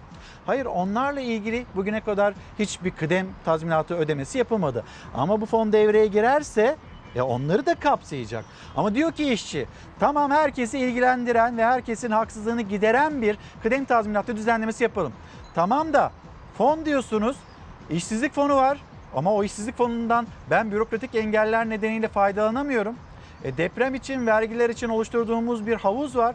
E o parayı da biz sadece de depreme harcamak zorunda değiliz dediğinizde bizim de aklımızda başka sorular e, uyanmakta diyor. İşçi de böyle bakıyor. Yani bir tarafta fona güvensizlik, diğer tarafta aslında kıdem tazminatı ile ilgili işveren kesiminin çok da iştahlı olmayışı. Bakalım yine Instagram'dan gelen mesajlar, onları da sizlere aktarıyor olalım ama sıradaki haberi de gitmemiz gerektiğini hatırlatıyor Savaş bana, yönetmenimiz. Dün sosyal medyada çokça konuşulan başlıklardan bir tanesiydi. Konut kredisinde sıfır konutta sıfır virgül altmış dört, ikinci el konutta sıfır virgül yetmiş dört. Ama bundan bir ay önce, yani iki Haziran tarihinden bir ay önce mesela ev aldıysanız daha yüksek oranlarda kredi ödediniz. Böyle bir faizle karşı karşıya kaldınız. Diyorlar ki onlar da, bizi niye yapılandırmaya sokmuyorsunuz? Konut kredilerimizi yapılandırmak için bankalara gittiğimizde yeni müşteriler için kampanya demesi bizleri mağdur ediyor. Borçlarımızı ödemekte zorlanıyoruz. Bu yüzden yapılandırma istiyoruz. Beklenti net, düşen konut faizlerinden yararlanmak. Faiz indiriminden önce daha yüksek oranda kredi kullananlar seslerini duyurmaya çalışıyor hala. Hayallerindeki evi satın alabilmek için belki yıllarca binbir zorlukla para biriktirdiler. Üzerine bir de konut kredisi kullandılar. Kamu bankaları konut kredi faiz oranlarında bir indirim yaptı ancak bunun öncesinde daha yüksek faiz oranlarından konut kredisi kullananlar mağdur. Onlar şimdi bu mağduriyetlerinin giderilmesi için bankalara başvuruyor ancak bankalardan da buna olumlu bir yanıt yok. Haziran ayı başında konut kredileri yeni evler için sıfır virgül altmış dört oranına indirildi. Yeni ev alacaklar kadar kredi borcunu ödeyenler de heyecanlandı. Ancak bankalar taleplerine olumlu yanıt vermedi. iki bin on dokuz Aralık ayında iki yüz elli bin liralık bir kredi kullanarak e, ev sahibi oldum. O anda e, faiz oranı sıfır virgül doksan dokuz civarındaydı. iki yüz elli bin liralık ödemem yaklaşık üç yüz doksan bin şeklinde kamu bankasına geri ödemem gerekiyor. Ödemem gereken miktar. Günümüzdeki oranlarla yapılandırma yapılırsa eğer e, tahminim kırk kırk beş bin liralık bir avantajım olacak. Bu da aylık e, dört yüz lira gibi bir avantaj sunacak bana. iki bin on dokuz Şubat'ta kullandım. bir virgül seksen dokuzdan kullandım. Yapılandırma yaptırdım, sıfır virgül doksan dokuza düşürdüm. bin dokuz yüz seksen liraydı, bin üç yüz seksene düştü. Küçücük bir ev sahibi oldum yani. Türkiye şartlarında bayağı bir zor. Altınlarımız vardı, onları bozdurdu. Kızlar destek verdi. doksan beş bin kredi çektim, iki yüz kırk bin ödeme çıktı. Sizi zorlamadı mı? Çok zorluyor, çok zorluyor. Ben kendim emekliyim, bin dört yüz lirası krediye gidiyor şu anda. Gerisini siz düşünün, elektriği, suyu. Yemesi, içmesi. Kutu gibi bir ev alan tüketici yüz yirmi ay vadeyle yüz yirmi bin liraya yüzde bir virgül beş kredi öderken aylık iki bin dört yüz liraya tekabül ediyor. Şimdi bin dokuz yüz lira, iki bin lira kredi kullanacak. E, sabit gelirli birisi için dört yüz lira, beş yüz lira çok ciddi bir rakam. Aslında tüketicinin bu hakkı var. Yasal olarak düşen faizlerde yeniden yapılandırma yolu açık. Tüketici uyuşmazlıklarında bilirkişilik yapan avukat doktor Serkan Ağar bankalardan olumlu yanıt alamayanlara mahkeme yolunu gösterdi. Bankaların hakim durumunu kötüye kullanmaları, bu durum tüketici mahkemesi eliyle tespit ettirilip aradaki fark, yeni kredi ile eski kredi arasındaki fark bankalardan istenebilir. İkinci bir yol, İhtiyati tedbir hukuk muhakemeleri kanununda burada tüketicinin mevcut durumdan dolayı ciddi bir zararı var. Tüketici mahkemesine ihtiyati tedbir yoluyla e, kredi yapılandırması için başvurabilir. Birgül Hanım yazmış, Birgül Uzunkaya. İlker Bey, torunum Ertan Kaan Çabuk'un bugün doğum günü, doğum gününü kutlar mısınız demiş. Elbette kutlarız Ertan Kaan'cığım, doğum günün kutlu olsun. Yine bakalım diğer mesajlarınıza. Sözleşmeli öğretmenlerimiz, onlar hala öğretmenler odasındaki haksızlığa itiraz seslerini yükseltiyorlar. Ahmet Yavuz Bey'e göndermiş, lütfen derdimizi yetkililere ulaştırın. Nakliyatçılar perişan, beş bin lira takograf olur mu? Birilerini zengin etmeye mi çalışıyorlar? Nakliyatçıları hiç mi düşünmezler?